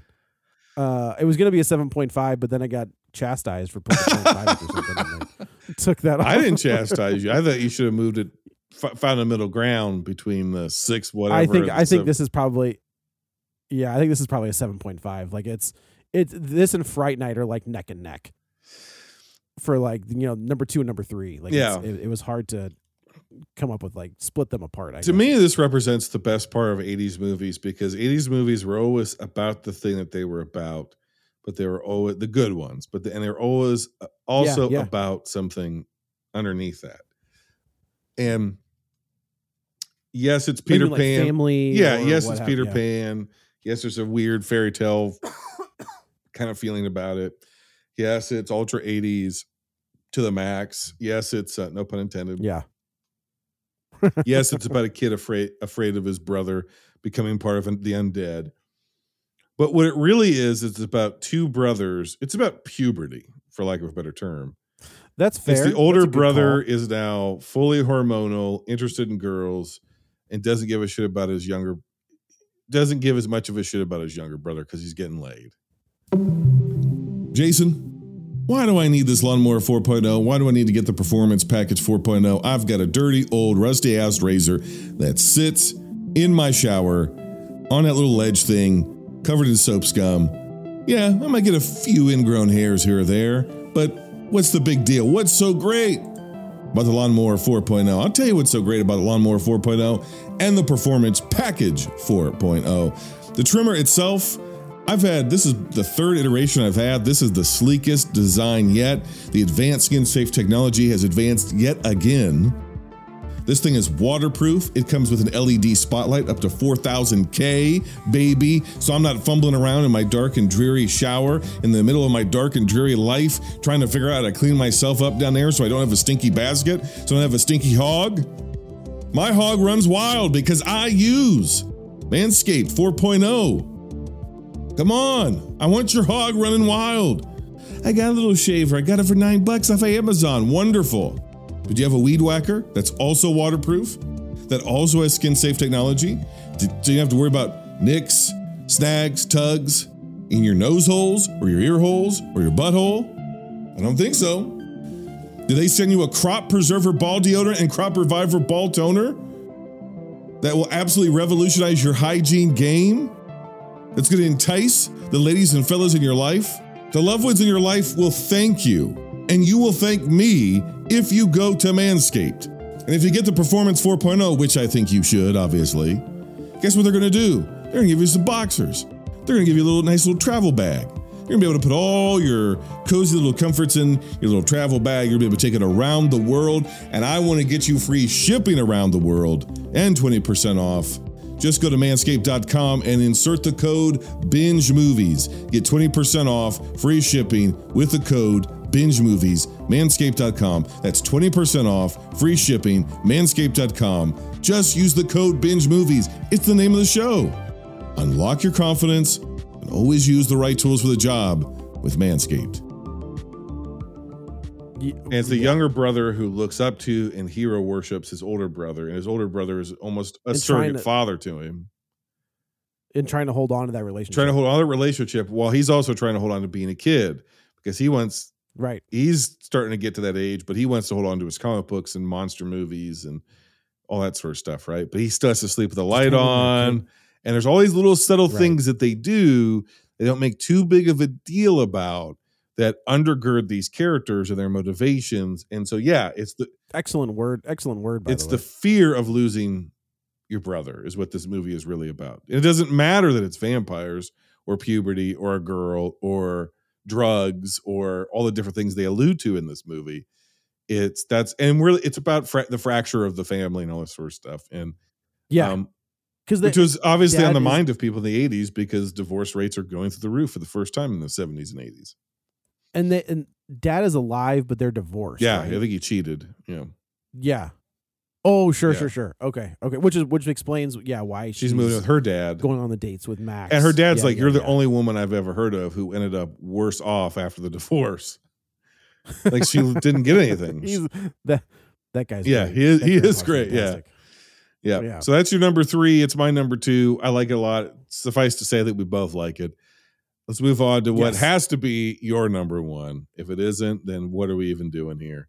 I'm talking about 1996's From Dusk Till Dawn, which currently has a 61% on Rotten Tomatoes. Do you want to live through this? On ancient ground, a terrifying evil has been unleashed. Now, five strangers are our only hope to stop it. Oh, yeah! Critics call this an action packed roller coaster ride. Open the door! George Clooney is a sexy new movie hero, an instant classic. Oh. From dusk till dawn, rated R. From Dusk Till Dawn was directed by Robert Rodriguez with a screenplay by Quentin Tarantino and a story by Robert Kurtzman. Triumphant return of Danny Ooh. Trejo, last seen in The Hidden. Triumphant return of Juliette Lewis, last seen in Cape Fear. Triumphant return of George Clooney, last seen in Batman and Robin. Speaking of, Drama return of John Saxon, last seen in the Nightmare on Elm Street series. It was released January 17th, 1996, on a budget of $19 million. It made 59.3 million.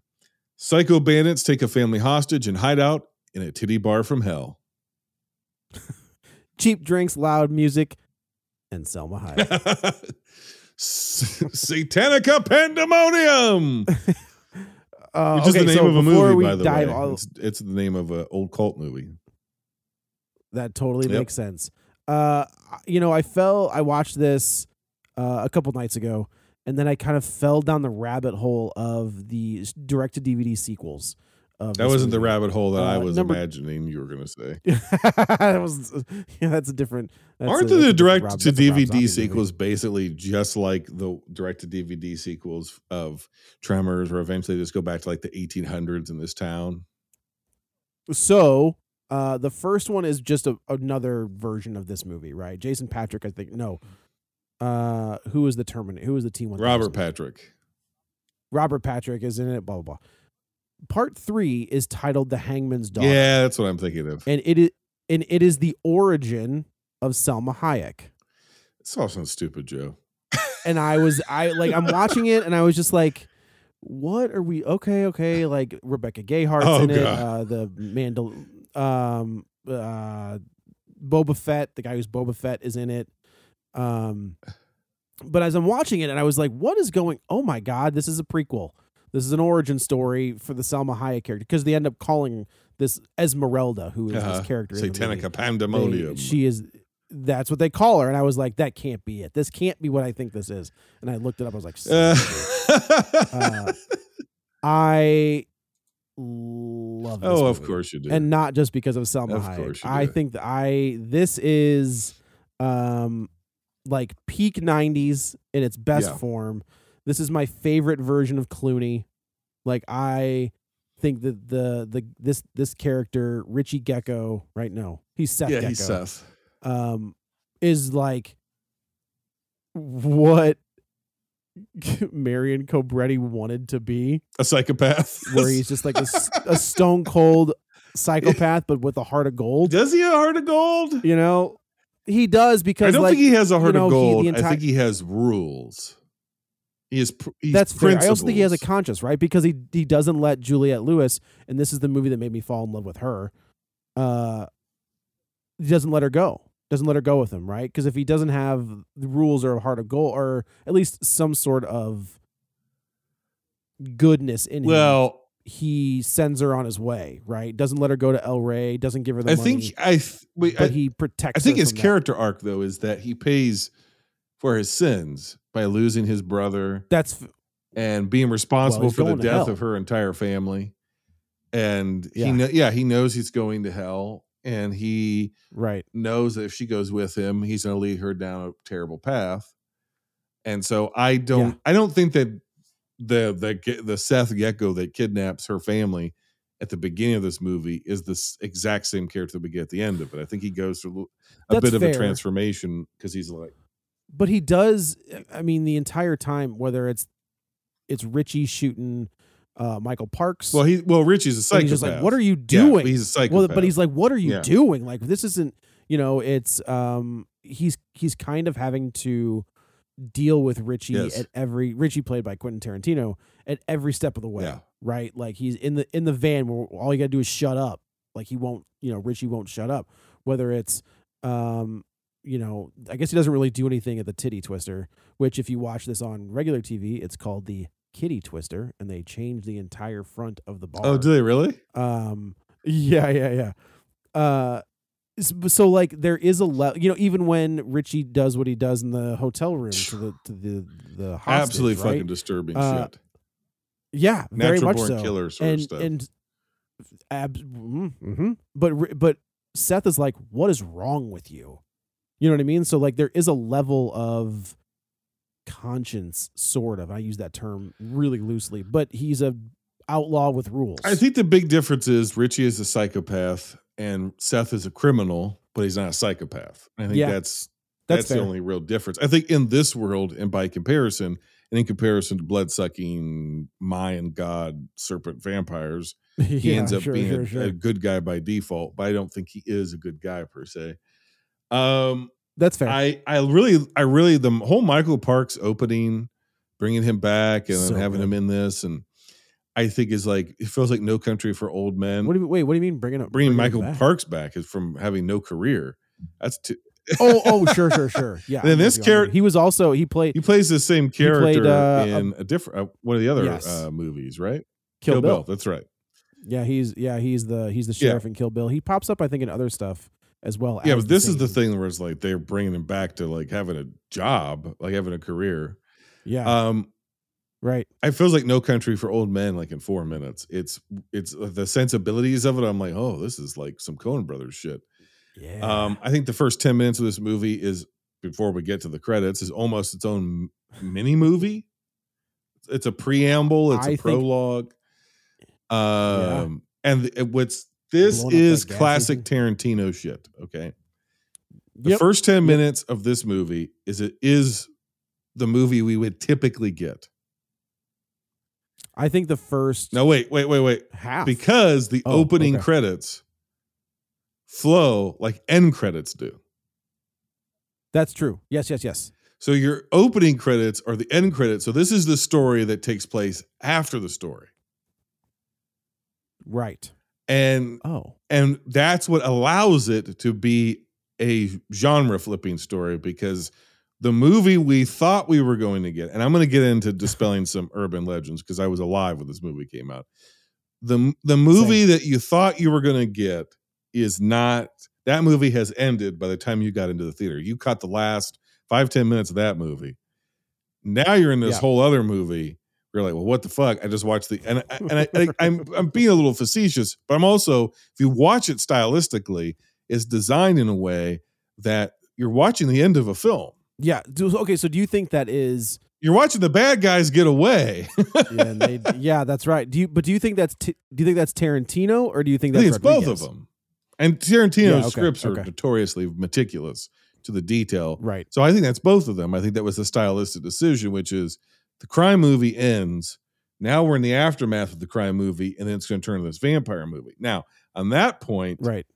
um, I have to talk about the genre flip because there's this urban legend that has developed on the internet that people went into this movie and they didn't know it was a vampire movie, which is bullshit because all the vampire shit was in the trailers. Okay. So I okay. Where did you see this for the first time? Uh, home video after right after it came out of the theaters. So you knew. You did you know? I saw the was trailer. movie when you saw it. There are the vampires in the trailer. Okay, so I never, I never saw this I- I trailer was I must all over. TV. I don't remember this. I don't remember the trailer. I don't remember anything about this, and I did not see. So it you coming. were legitimately Like, I- surprised. this- legit like the movie is called From Dusk Yeah, so Till I'm Dawn, 40. and I'm just saying, Uh, that means nothing. right? But I'm just me. saying, back in the '90s, at the age that I saw it. I'm saying back in the 90s, if you had seen the trailer, the movie's called From Dusk Till Dawn, and you see the people in the club start to turn into vampires and like attack them or whatever in the trailer. Right. And so is that would there like for you, that makes sense that hey, I saw this movie blind, didn't know what it was, didn't know there were gonna be vampires in it. That would be an incredible experience. Had no idea. The Yes. rest of us who saw the trailer for it, the trailer said it's a movie where bad guys go to hide out in a, a, a strip bar and the strippers are, are vampires. We knew that going into the movie. Okay. I think the internet has lied That's about this. You're I don't think you're lying, but I think the internet is No, sure. pretending that they're having your experience when they weren't because fucking YouTube the trailer. this was I I saw this again late night HBO. Just you know, you're one of Yeah. those things where you're you're Yeah. a kid, you're up late one night, and I just I, you know George Clooney at that point is on ER, so huge star, huge is. star, yeah. massive. Uh, is he huge? Yeah, because everybody was getting a fucking Caesar cut because of him. Even before he got to movies, that's right. That's right. he was a huge star. Oh yeah, I mean ER was Yes. ridiculous. Like that show, Yeah. I don't think people realize how big that show was. Um, so I was like, all right, you know, you're just watching it. And I was like, this whole shit, this whole beginning is amazing. Like you got, and then I see Juliette Lewis, and I was like, hello, uh, and you're just rolling with it. And then when the turn happens, I remember sitting there being like, what what's happening right now when when Selma Hayek turns. Yeah. And you're like, what the fuck is going on? It wasn't Tom and Savini's. then all hell breaks loose. It wasn't Tom Savini's uh, gun cod piece that didn't throw you. Sex Machine. Yeah, yeah. Oh, I man, that was that's that's dope. That's amazing. Uh, n- no, because even that, like, no, because that already, you're just, you know, you're at that point, you're in this movie, and two people have one guy has been set on fire, another guy has had his brains blown all over the other guy. That's true. So you're just like, all right, you're just rolling That's with it. true. You're just rolling with the Right. violence at that point. And then, yeah, like I said, when Selma Hayek turns, and it's like, what, what, what's happening? And then, sec, you know, Sex Machine. Spoilers for the rest of this movie. When he gets turned into a rat, like when he gets his head pulled Yeah, that was fucking wild. Comes out of the yeah, that's wild. You're like, what is going? That's what's it- really it weird is like some of them are snakes, some of them are rats, some of them are. It's like what the fuck, like. No, I don't know. vampire. They're vampires. Yeah. Man, Donnie, Danny Trejo shows Yeah. up, and you know he's Cheech Marin. Yeah. and, Cheech Marin playing like, multiple it- roles. Cast is re- uh two, three, Three roles. Yeah, he's the border. He's the border Yep. cop. He's the doorman, and then he's The guy they're supposed to be meeting. mob boss Yeah. at the end. Yeah, yeah. He's like one place What is as good as another. Psychos. what were they? Psychos? Yeah. Do psychos explode when sunlight hits Yeah, them? and he was, he was like, "Why did you?" He's like, "Have you ever been here?" And he was like, "No." He's like, "Why did you pick this place?" He's like, "I don't know. One good, one place One is as good as another," One place is as good as the other. which is a great line. Um, It is that that, that this movie is full of great lines. Like it's that's why I think I- this isn't a nostalgia thing. I think this is a fantastic script. I think everybody, um, with the exception of the the the kid, who I'm just like, all right, man, can you just get bitten? Oh, he doesn't bother me at all, no. get- Uh, he's fine, but when you're when you're when you've got Tarantino Yes. and you've got Clooney and Juliette Yeah. Lewis and Keitel and uh, Fred Williams, Yeah, Fred Williamson, yep. Williams, Fred Williamson, uh, and Tom Savini. You've got this ridiculous group Harvey Keitel. people. and then there's yeah, right, who's great, uh, and then you've got this kid. And I was like, just get bit and call it a day. Let's move on with you. let's Uh, talk about some things that are smart about the movie. One of the things that's smart about Yeah. the movie is if you were going to have desert vampires, it seemingly uh, it's like there's a whole like subgenre of like Southwest vampires. Uh, I think we I think we covered one of them. Yes, and I feel like like of all the places you could Yeah. be to be a vampire, maybe the Southwest is probably the worst place. them. yeah, let me go out to the sunny fucking desert. Um, I guess California's no better. yeah, no. Um, but it's also, Yeah. it's the it's perpetual foggy night there in Santa Carla. Um, they pay, they they they created a place, a brothel slash strip club, whatever. That is basically just the place that's going to attract trucker truck drivers, bikers, and social transients and undesirables. What's intelligent, what's smart about it is it's people that no one will come looking for, There which is. Yep. why Trejo is like, you, you got to be a member here.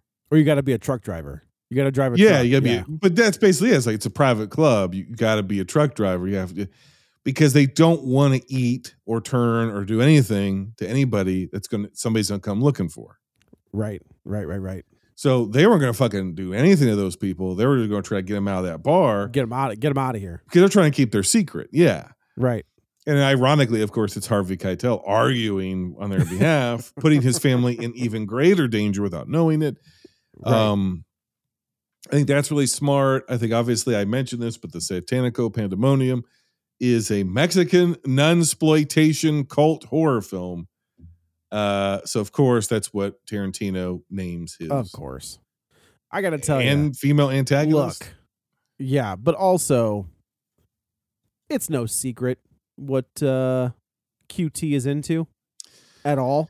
the his- fact that he hasn't been canceled yet, I But, is- okay. I find there's gonna be stuff that comes out about him. I'm just calling it right. or now. maybe there's not, you know, and maybe I feel like if you got a thing for feet, you just think he's horny on Maine, and that's what you see is what you get. I think prob I think maybe, you know, and and I hope that's correct. I me too, know, but I, don't think I, it is. I, it's weird, man. Like, and it, it's now that that is like a front and center, and it's it's it's not it's public knowledge at this point. Yes. Uh, I you know you go back and you watch Kill Bill. Or anything. any- like- watch anything he's done. The I mean I I just rewatched Once Upon a Time in Hollywood because I adore that movie, and like the gal's feet like up on the glass on the dashboard. Rewatch Foxy This- Brown with with uh, uh, Bridget Jackie Brown. Fonda. Jackie Brown. Yeah, yeah. Oh yes, absolutely, absolutely. Um, this one, he was like, I, you know what, Robert, you can direct this script, but uh, I'm gonna add a little something to my character, and we're just gonna roll with it. And I honestly, eh, man, the homeboy got it. You're like. It, Selma Hayek pouring booze down her knee to her toes, and the, the like toes up in his mouth, and good for him. Good job. Uh, Well- different well- strokes well for done. different folks. That's exactly it, man. Hey, we don't kink shame. That's what you're into. That's what you're into. As long as everybody's on board, no harm, no foul. Now, But you may like, argue from- that that has not aged particularly well because did Salma Hayek have the wherewithal in her career to say no to that? Did she know she was not just performing a scene, but So performing the- a real life question, sex though. act on a fetishist? We're uncertain. Or it's you know like I th- it's this is so weird. I cannot believe this is coming out of my mouth. It's almost a little empo- like to me at least. It's almost empowering. Do you know what I mean? Like it's not empowering her- if there isn't consent, Joe. That's true. That's true. But I'm saying like the idea of of uh, her sticking her foot into Of her being the dom and him being the sub exactly. is empowering. It's And, only that's as it- emp- it's only as empowering to the degree that which she's aware that that's actually what's happening I agree with and isn't you. being asked to do it on a job yes by a guy who's it- actually getting off. right. uh, but th- but that is the way that scene is played. Is Yes. that he's the simp and she's in charge. Yes, very, very, You know? very much true. I think there's some other I- things, regardless of gender politics and potential Me Too allegations, that have not Against aged us or particularly- Quentin Tarantino? Tarantino that have Oh, not okay. aged particularly well with this movie. I think the digital effects and makeup transformations are not great. Yeah, there's a couple of them that are not good. Oof. There's the, I think of that that first when she when that gal closes the door for the first time. Yeah, like the bars go in front of the door and she turns around. That one was rough. That is totally so- fair. Some explosions and some stuff is like, ugh. Yeah. I also I think, think this the is practical so stuff is good. This is so bizarre to say about Robert Rodriguez, but I will say it. I don't think the action is filmed or choreographed in a very legible or well done way. It is the epitome of what I hate in action choreography in 2022. Yeah, but it's, so jerky, weird. It's all over the place. yeah, and it, I, that's Yeah. so weird coming from him, Right. coming off right. of Desperado. That it's like we don't have any clear, we don't have any wide shots of anything, and you don't have a sense of geography, or it's like all yeah, it's, it's all the stuff that we don't like about modern action movies. It's just like chopped to shit, and you don't know what's going on. Yeah, I agree. And Yeah. maybe you know, you've got Fred Williamson probably is the most seasoned like action guy, yeah, yep. and like I- you know, I think given him let let that guy go. Like if you're just gonna throw these, They never do, onto though. things. Yeah. no, they don't, and they don't like, and which is a shame because that dude is built. At least in this movie, I, he's still alive, right? Uh, last I We'll checked, say I that thought- I he- think he was. We'll say yeah. that he is, but in this movie, he's built like a brick shit house. Like Yes. he's massive, a Yep. massive man. Just let him start throwing, you know, bodies, and he, and he does gets a little bit of action, but not very Right. much. No. No, and I, and, you know, I, I can give Clooney the benefit of the doubt. Like the dude may not have had the action chops yet to Yeah. to choreograph that, and same. But that's on you as a oh. director to bring in the right true. staff and crew to get the job done and get your actors get up it to done speed. right. That's Yeah. fair. That's Because. Rodriguez is directing this. He's he's not a horror director. He would obviously go and do the faculty. He's an action director. It's a fantastic movie as well. So he's brought in as an action director, and the worst part of this movie is the action. Is the action? Yeah, Yeah. Uh, I do. I will say. I think my favorite part of the f- entire film is the last fifteen minutes. Uh, duh. I, Like, I, it's- I it's- when it, when the shit starts really hitting the fan and everybody's turning, Yeah. everybody's getting bit, and it feels a little bit like Tales from the Crypt Demon Knight in a weird way, and it feels It feels a lot, a little Dawn of the Dead or a little Night of the Living Dead, where they're Yeah. all stuck inside. Yeah, I really like Yeah. that. Uh, it goes full kind of cartoony with the the jackhammer with the stakes in it, and the so yeah, so, super soakers Condom- with holy water. full of yeah, condoms full of holy water and Yeah, and the kid uh, blow like kill me, and then she does. he oh, blows up, and it's just like it's so stupid in it, but I mean it in, in the most endearing way possible. And then, Yeah. of course, I think my favorite line of the movie is the one you already half quoted when he's like, "What are they, psychos?" And he's like, "Psychos do not explode when sunlight hits them. I don't give a fuck how crazy how they are. crazy they are. I don't give a fuck how crazy they are. Is delivered perfect, and I think the the last fifteen minutes, which is awesome, culminates in this incredible these incredible one liners. George Clooney his most charismatic that he is throughout Oh the entire God, film. He is firing on all cylinders. yeah, and then the the wide shot pull away when they all everybody leaves, and Yes. you, it turns out this isn't a bar. The entire No. time, it's been a temple. yes, and that's they, and they that the in temple is decades of abandoned Centuries. Yeah centuries worth of abandoned bones and trucks and cars trucks and, and, yeah, right, yeah. right, right.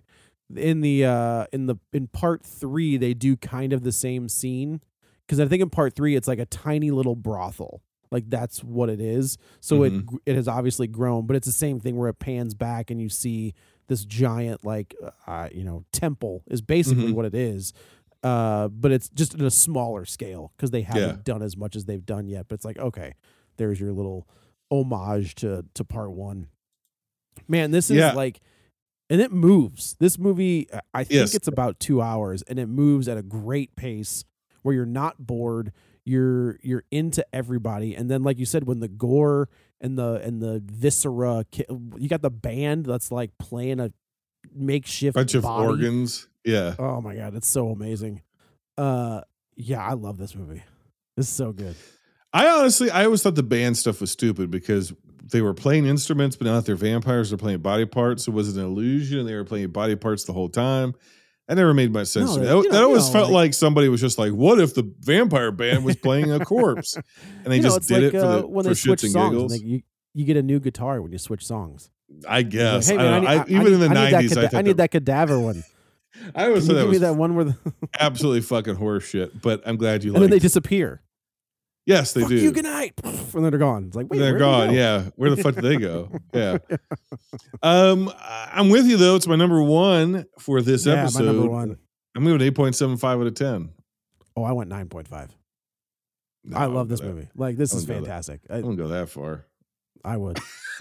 Obviously, absolutely would. you did. It wasn't that you would. I'm, You I'm did. gonna. I'm gonna. this is honestly like out of all of Tarantino's stuff. Oh and I- god, I This is the understand. best. Well, I'm just saying, like, no, no, no, no, no. But this Is this your is the one that I kind of I revisit the most because It's the most is- accessible. Yeah. It is the most accessible. It's the it's the one. You know, if you're gonna sit down and watch, I think his last four are exquisite. I think the la- with the exception of Hateful Eight, which I enjoy, but it's not on the level of Django and Inglourious Basterds and Hollywood. Um, from Dusk Till Dawn, and I know he didn't direct it, but I, I know that he wrote it. Uh, it's the one that is like you can turn it on and do stuff and just it's a it's a great uh, Matt Basler actually had a great idea, um, like conversational movies Mm. where you can just sit with your buddies and have you know have a conversation. You're just like, oh yeah, that's a cool part, and then and go back. To, like it's a perfect movie for that Yeah. kind of environment. So yeah, I think that it's, but it is the one uh, out of his catalog that I revisit the most. Wow. Well, that leaves us with only one more, and I'm really interested in what you have to say about this one. Because I saw Uh-huh. this in a damn near empty theater all the way back in the days of 2007. Same. I'm talking about 30 Days of Night, which currently has a 51% on Rotten Tomatoes. Board the windows. Try to hide. They're coming. Vampires here? Vampires don't exist. What are we gonna do about it? We have to move. They're tearing through everyone's home.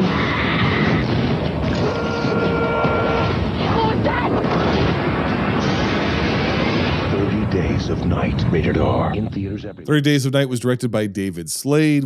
It is uh it has a screenplay by Steve Niles, Stuart Beattie or Betty, Brian Nelson. It is based on 30 Days of Night by Steve Niles and Ben Templesmith. It's triumph return of Melissa George, last seen in the Amityville horror remake. Oh, Ugh. Oh, interesting. It's a triumph return of Danny Huston, last seen in Wonder Woman. It's triumph return of Ben Foster, last seen in X Men 3, the X Men United, X Men, the last, whatever that is. He plays Angel. It's triumph return of Mark Bone Jr., last seen in Batman Begins, or Boone Jr. Triumph return of Nathaniel Lees, last seen in Matrix Revolutions. It was released October 19th, 2007 on a budget of $30 million. It made $75.5 million. An Alaskan village enters 30 days of darkness just as terror enters town. Uh, hey kids, there's other comic book properties besides Marvel and DC. uh, Stephen Niles said that he pitched this mo- as a movie first for two or three years. Nobody would pick it up uh, as a Yeah. film. And so instead of doing the screenplay, he then pitched it to the comic book industry where uh, somebody said, Yeah, go ahead and write it. Uh, Because I think it was ID. I think IDW. I think is Yes. the one that put it out. And the reason why they wanted it is because somebody said at the the one of the comic book guys who talked to said they were looking for the next Buffy the Vampire Slayer in comic book form. Which is And just wow. This to them sounded like Buffy the Vampire Slayer, which Yeah, it was I mean, a- not. No. and uh, he ended up just writing it. He ended up writing it and ended up getting picked up and published. And it was, I think, it was just a limited run, right? It didn't go on for Uh, years. yeah, it's. I think it's three issues. I think the Yeah. initial run is three. It has gone on to be just this massive. Like it's one of IDW's sole properties at this point, where they're just churning them out uh, every chance they get. here's what I'll say about this. When the trailer hit for this movie, Yeah. I thought to myself, this is the most perfect setting and the best Yep. premise of a vampire story I've ever heard of in my entire life. Bingo. It felt, you know, there are those ideas that are so obvious, you never think of them. Mm-hmm. And it was like this guy had that thought and he wrote a story and it got turned into a movie and he actually got to write the screenplay, at least with some other people. Yeah. And it's like, oh my God, how has nobody up until this point told a vampire story about Al- the part in Alaska where it the sun doesn't rise for 30 days because you're taking the primary weakness of vampires historically right off the table. They can do they could run through a town that you're you're completely isolated, you're completely cut off from civilization, you're completely cut off from sunlight.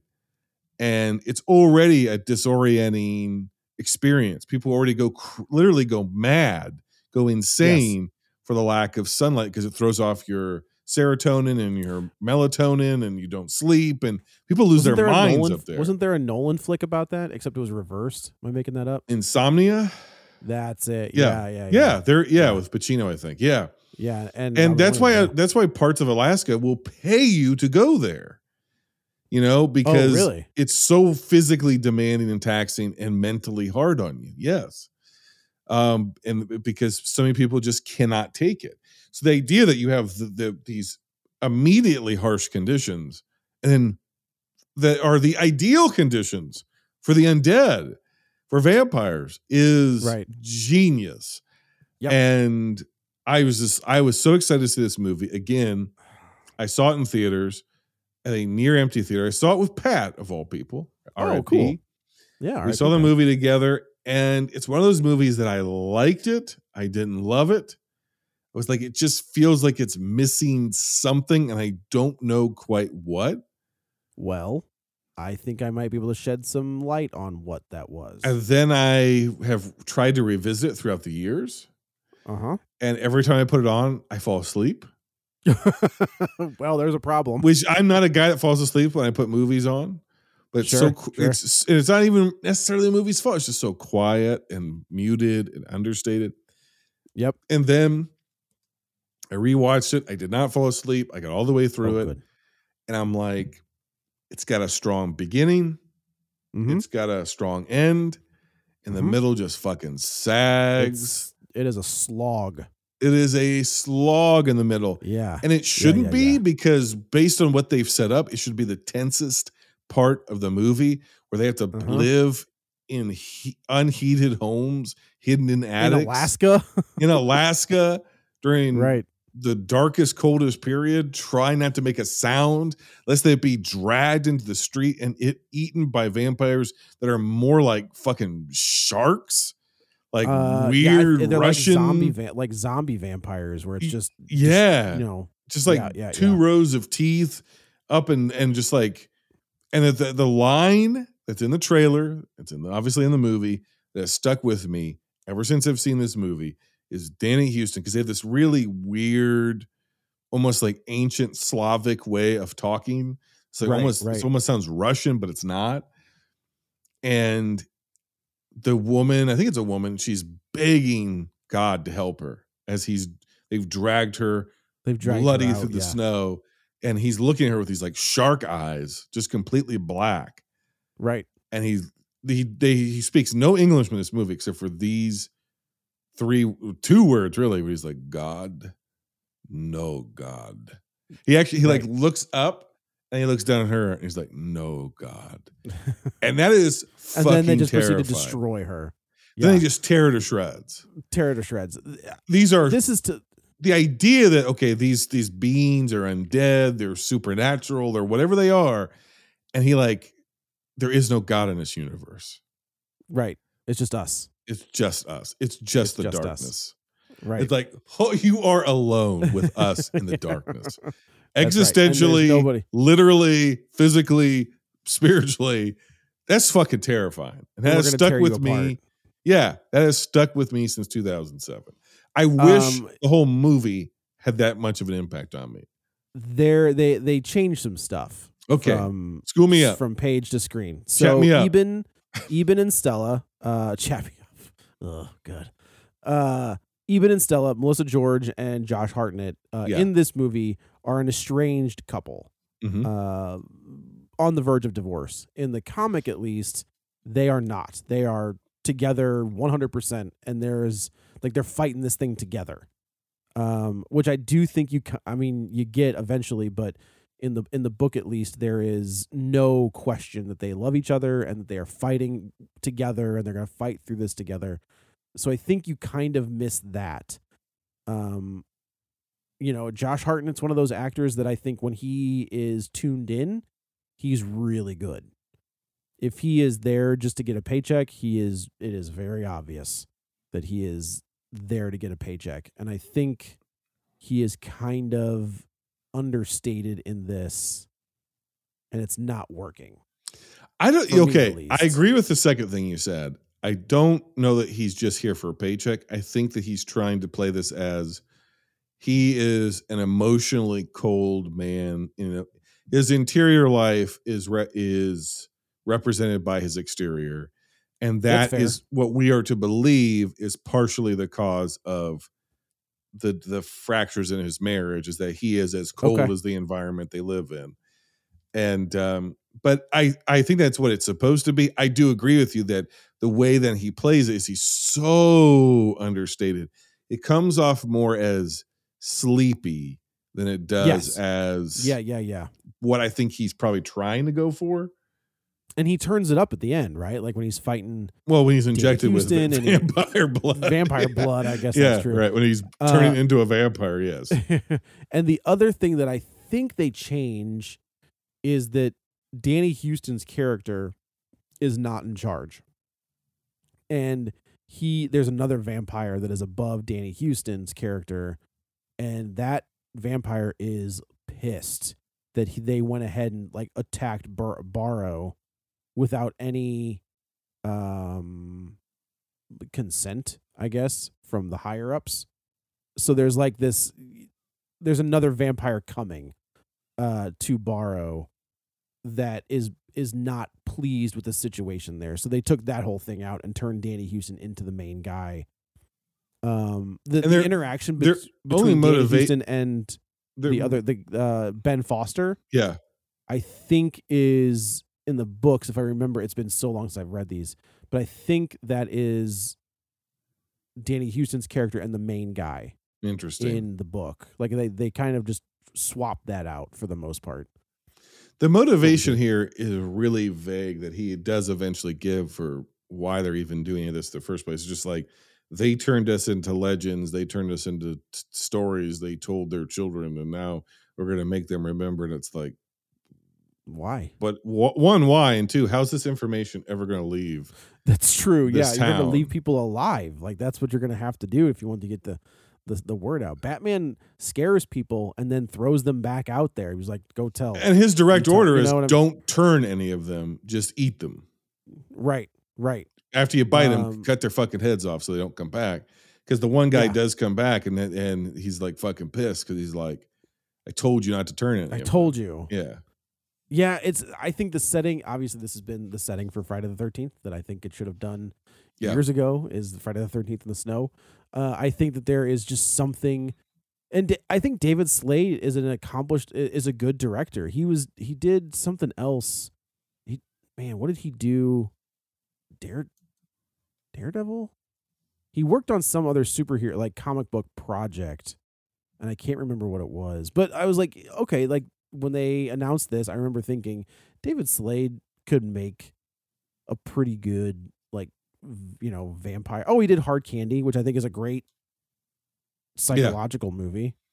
Um, well, you know, he did Twilight. We won't talk about that. He also did Bandersnatch. We don't talk about that. We don't talk about that. No. Um, man, I could have sworn there was Hannibal. Oh, maybe that's what. Maybe it was Hannibal. He worked on Hannibal, which I thought was really good. Um, okay, it was just Hannibal was the other like horror project that he was directing a bunch of episodes for.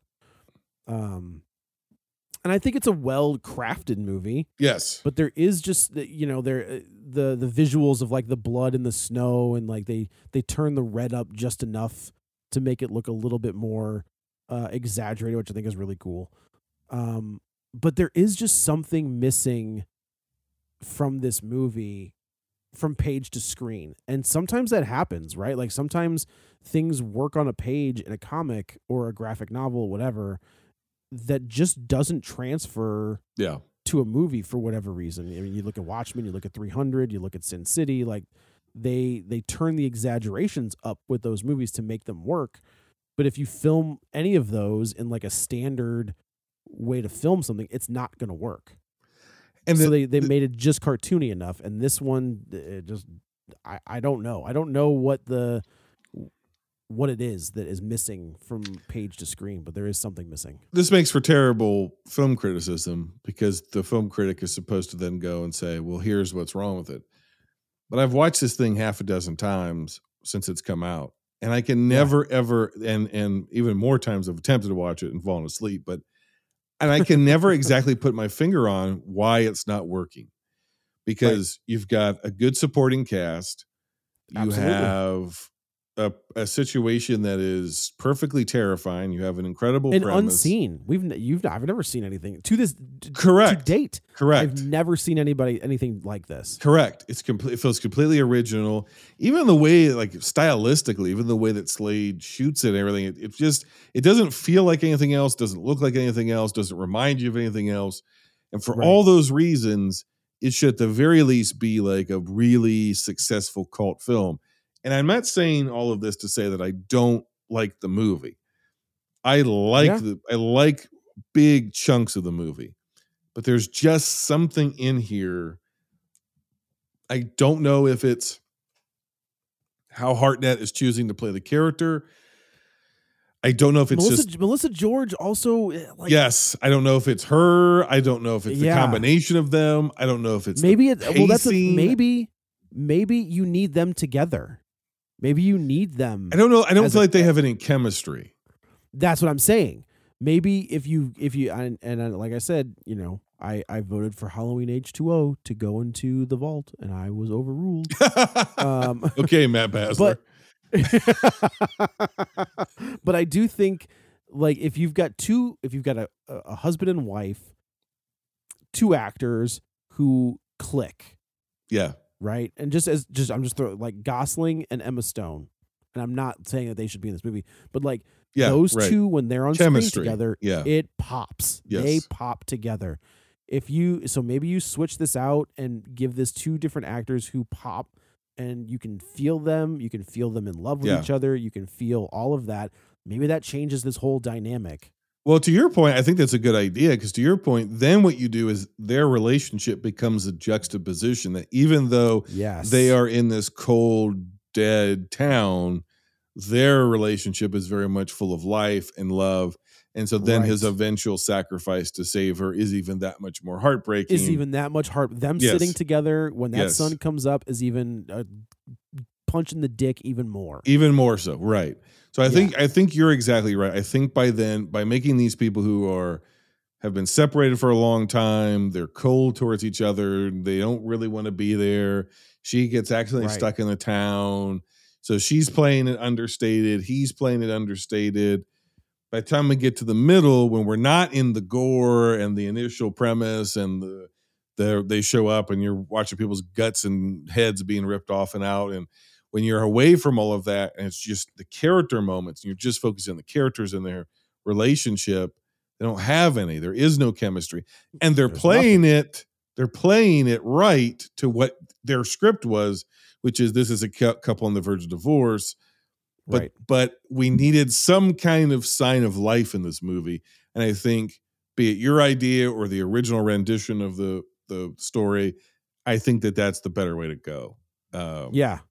And it, maybe it could have been these two actors it's just that they were playing it a certain way based on the script that they had that i think the movie falters because of it and so it knocks it it knocks it into like middling film territory when it, it with basically everything we said it shouldn't be i've never seen anything like Shouldn't it be. it's a great idea And still, they've still yet to make anything like this. yes right eh, hor- like a horror. Well, I mean, they've done some stuff, but nothing to this level no of a slasher flick in the snow.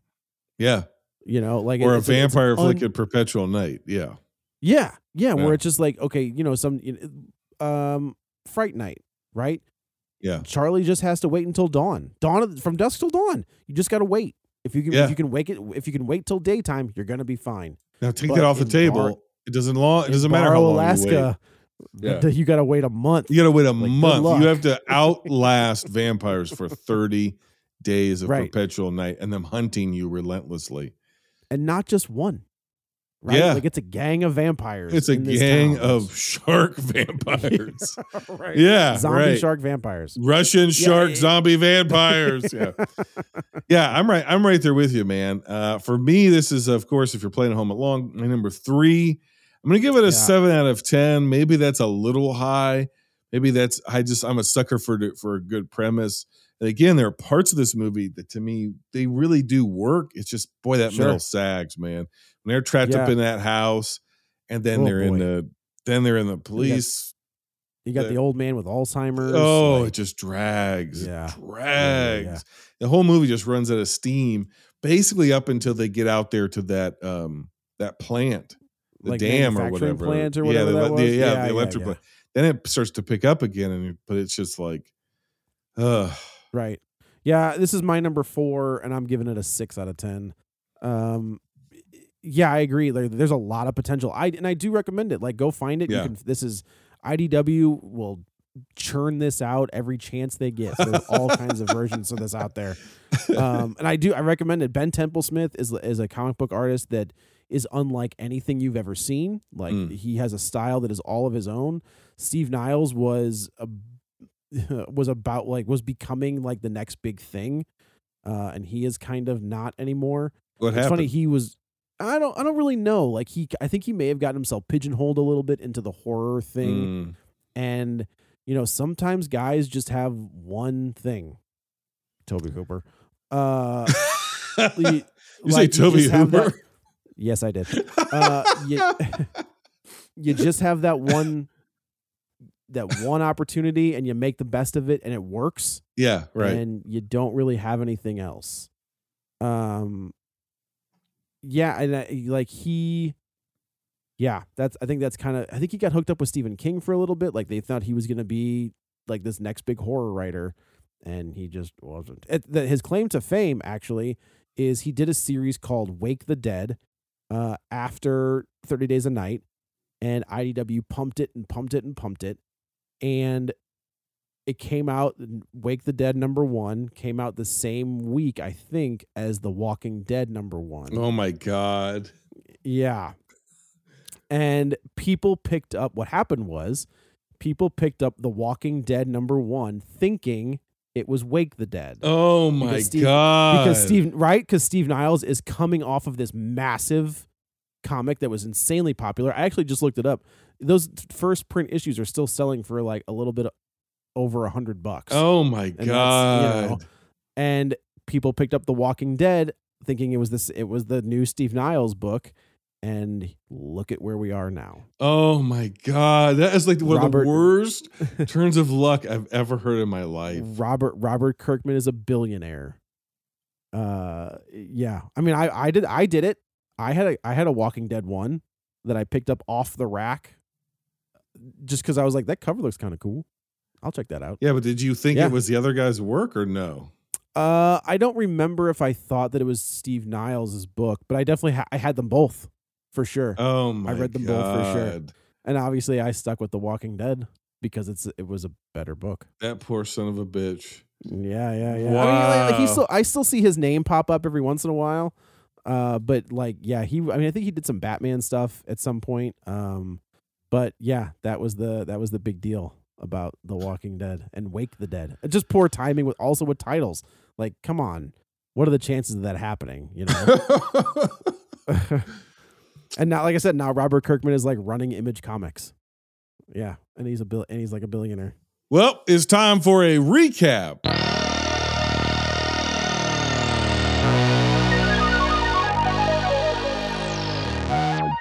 For me, coming in dead last is a movie that truly broke my heart. There's no other way to describe this. I thought it was we're to be discovering a brand new jewel of the 80s, and we we we almost did. The movie Yeah, started so off as a jewel, and then it just crumbled to ash in our hands. I'm talking about Vamp. To give it a five out of ten. Number four is Fright Night. My nostalgia was busted. Oh no! I wanted it to be scarier. I wanted it to be funnier. I wanted it to be better. It was a disappointment. Six out of 10. Coming in number three is 30 Days of Night. It's not much different than I remembered. What's good about it is still good all these years later. What is not so good about it, or just kind of tiresome or boring about it, is still boring about it. It's a seven out of 10. It's not unworth a watch. It's frequently available on free streaming. So if it's up and around, definitely give it a watch, but um, it's flawed. Coming in number two is The Lost Boys, which has style and nostalgia and uh, some actually some legitimately great acting, very charming performances from, in particular for me, Dianne Wiest and Corey Haim. Of course, really creepy stuff from uh, uh, uh, Kiefer Sutherland. I give that one an 8.5 out of 10. And number one, no pun intended, with a bullet is from Dusk Till Dawn, which give an 8.75 out of 10. It's a fun, vulgar, nasty, weird foot fetishy movie uh, with sexy Salma Hayek and a bunch Oh, of man. exploitation actors. I mean, it's an action vampire movie directed by Robert Rodriguez in the 90s, written by Quentin Tarantino. You already What do know you if want? that's your jam or not. If it is, Yeah. then it's really your jam and you should check it out. So, uh, what's your recap, Joe? recap uh coming in number five is vamp uh I, there's really nothing more i can say that you haven't already eloquently put out there at a three out of ten uh number for me number four is 30 days of night uh with six out of ten again folks you know i love comics go to your local comic shop pick up a copy of the trade whatever you can find it read it love it live it uh coming in at Live number it. three for Don't maybe live don't it. live it Yeah, but don't, live, it. yeah, don't live it. Never mind. Coming in at number three, Lost Boys at a seven point five. Uh, it- yeah, same deal. In this big old nostalgia, this is a pretty accurate representation of. I I'm fair to say, with the exception of vampires, is just the freedom that we had in the '80s. Yeah. is just walking around doing your thing, and nobody nobody cared or stopped us. Joe had a very Uh, different life than I did in the 80s. If this if this Oh, is an I did. accurate representation Oh. of your childhood, are you the little boy that comes flying out of the bed, Joe? Yeah, yeah, right. Oh, that- whatever the hell his name was. the Creep McGillicuddy. Yeah. Uh, coming in at number two for me at for, with an eight out of ten is Fright Night, and of course number one, f- uh, From Dusk Till Dawn with a nine point five. Uh, again, I I yeah I love that movie. If you could only just recommend one movie off this list, doesn't have to be your number one. What movie would you say? Hey, go check it out. Man, this is gonna sound crazy, but I think it might be Vamp. Only because Is- of what I talked about earlier Yeah. is that that conversational movie where you can turn that on with your buddies or your fr- doing whatever. You know, it's summer. Summer's coming to an end. Maybe you have like a screen outside. Yeah, yeah, you can yeah. do a little thing outside. I think that's a that's a pretty fun movie to watch because you've seen all of these other ones, with the exception of maybe Thirty Days a Night. But Vamp, like you, I guarantee you, you haven't seen, uh, and I think it's a really good conversational movie to give a to give a look to. I, you know what? I'm going to agree with you. I was originally going to say Lost Boys, but everybody's seen Lost Boys. Yeah, So I will say Vamp for that exact same reason. I think fewer people have seen it. Um, if you're going to project it in your backyard, there's a bunch of breast meat. oh, that's fair. yeah, that's a good. Yeah, Yeah. So Maybe- maybe Grace do that. Jones does a full on nude dance.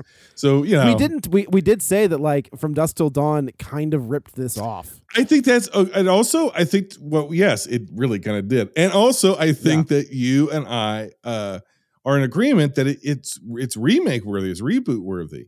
Absolutely, it is. And I think if you're gonna, I think for that to happen, there has to be a broader conversation about it. So the movie almost has to be discovered before it can be remade because they're not going to remake it if people aren't talking about the original. And nobody's No, talking about this no. movie. So yeah, I would say uh, check out Vamp. I'm in agreement with Yeah. Joe. I've had a lot of these binges where oh yeah, I bet you have. it's like five fucking films, and I'm like, I, oh god, I don't know if I'm ever going to get through them. Or in some cases, twelve films. Like I don't know Oh, if I'm ever going to get through all of these. Hey man, like I said, whenever you get around to uh, maybe a certain horror franchise, I got you covered, homie. Um, yeah, you're talking about Hellraiser. Fuck, never mind. I don't think I've ever actually seen a Hellraiser movie. You've never seen a Hellraiser? Oh, Joe, Joe, we have such sights to show you. Okay, yes, that's I know that one. I know that. yeah, That sounds familiar. there we go. Doug Bradley. Oh, Joe, so eager to play. Not now. All right, Joe. I thank you. I appreciate you doing this. Uh, I Oh, said man, it was my pleasure. elsewhere. Thank you so much. This is going to go on the main feed. So if you feel like getting a plug in, go ahead. We already talked about your uh, salami. So where can we find your podcast? it's true, yeah. They can find the podcast on any podcast app or online. Uh, real spoilers, real with two E's. Uh, you you know who I am. If you're listening to Jason, Jason's been on our show. I've been on. We've been on Jason's show. Uh, yeah, you can find us there. You can find us on Facebook or Twitter. Uh, same deal at Real Spoilers. We do have a Patreon uh, where Matt Basler, who I believe has been on your show as well, yep. uh, and I kind of we're we're currently working our way through uh, the Evil Dead series. We have the uh, the first three are should be available when this is up, and we're working on the remake now. And then Will you be covering the do after that, game we'll- that came out not that long ago? No, but we were considering the show You got to do the show. like that. I okay. You know how many episodes are on that goddamn thing? I Not barely many, had time to get enough. Enough. There's at least three seasons, I think, or two. Oh, Either come way, on. there's a lot. There's a lot. Jason, it took me a m- two months to come back to your show, Fair and enough. not be and not for and not by any fault of you. Fair let's enough. put it that way. It was yeah, my you got fault. like you actually you got a lot going on right now. Fair enough. I did, but yeah, that's that's that's the plan. We've got the Halloween series up there. Uh, I don't think we have. We've got a bunch of a Check bunch of your check the connection on your mic. with me. How about now? Yeah, check it now. Is that better? No, you got all kind of fuzz. No. Weird. Check the put it on bottom. Check the bottom. Is that better? No. Oh shit! Hold on.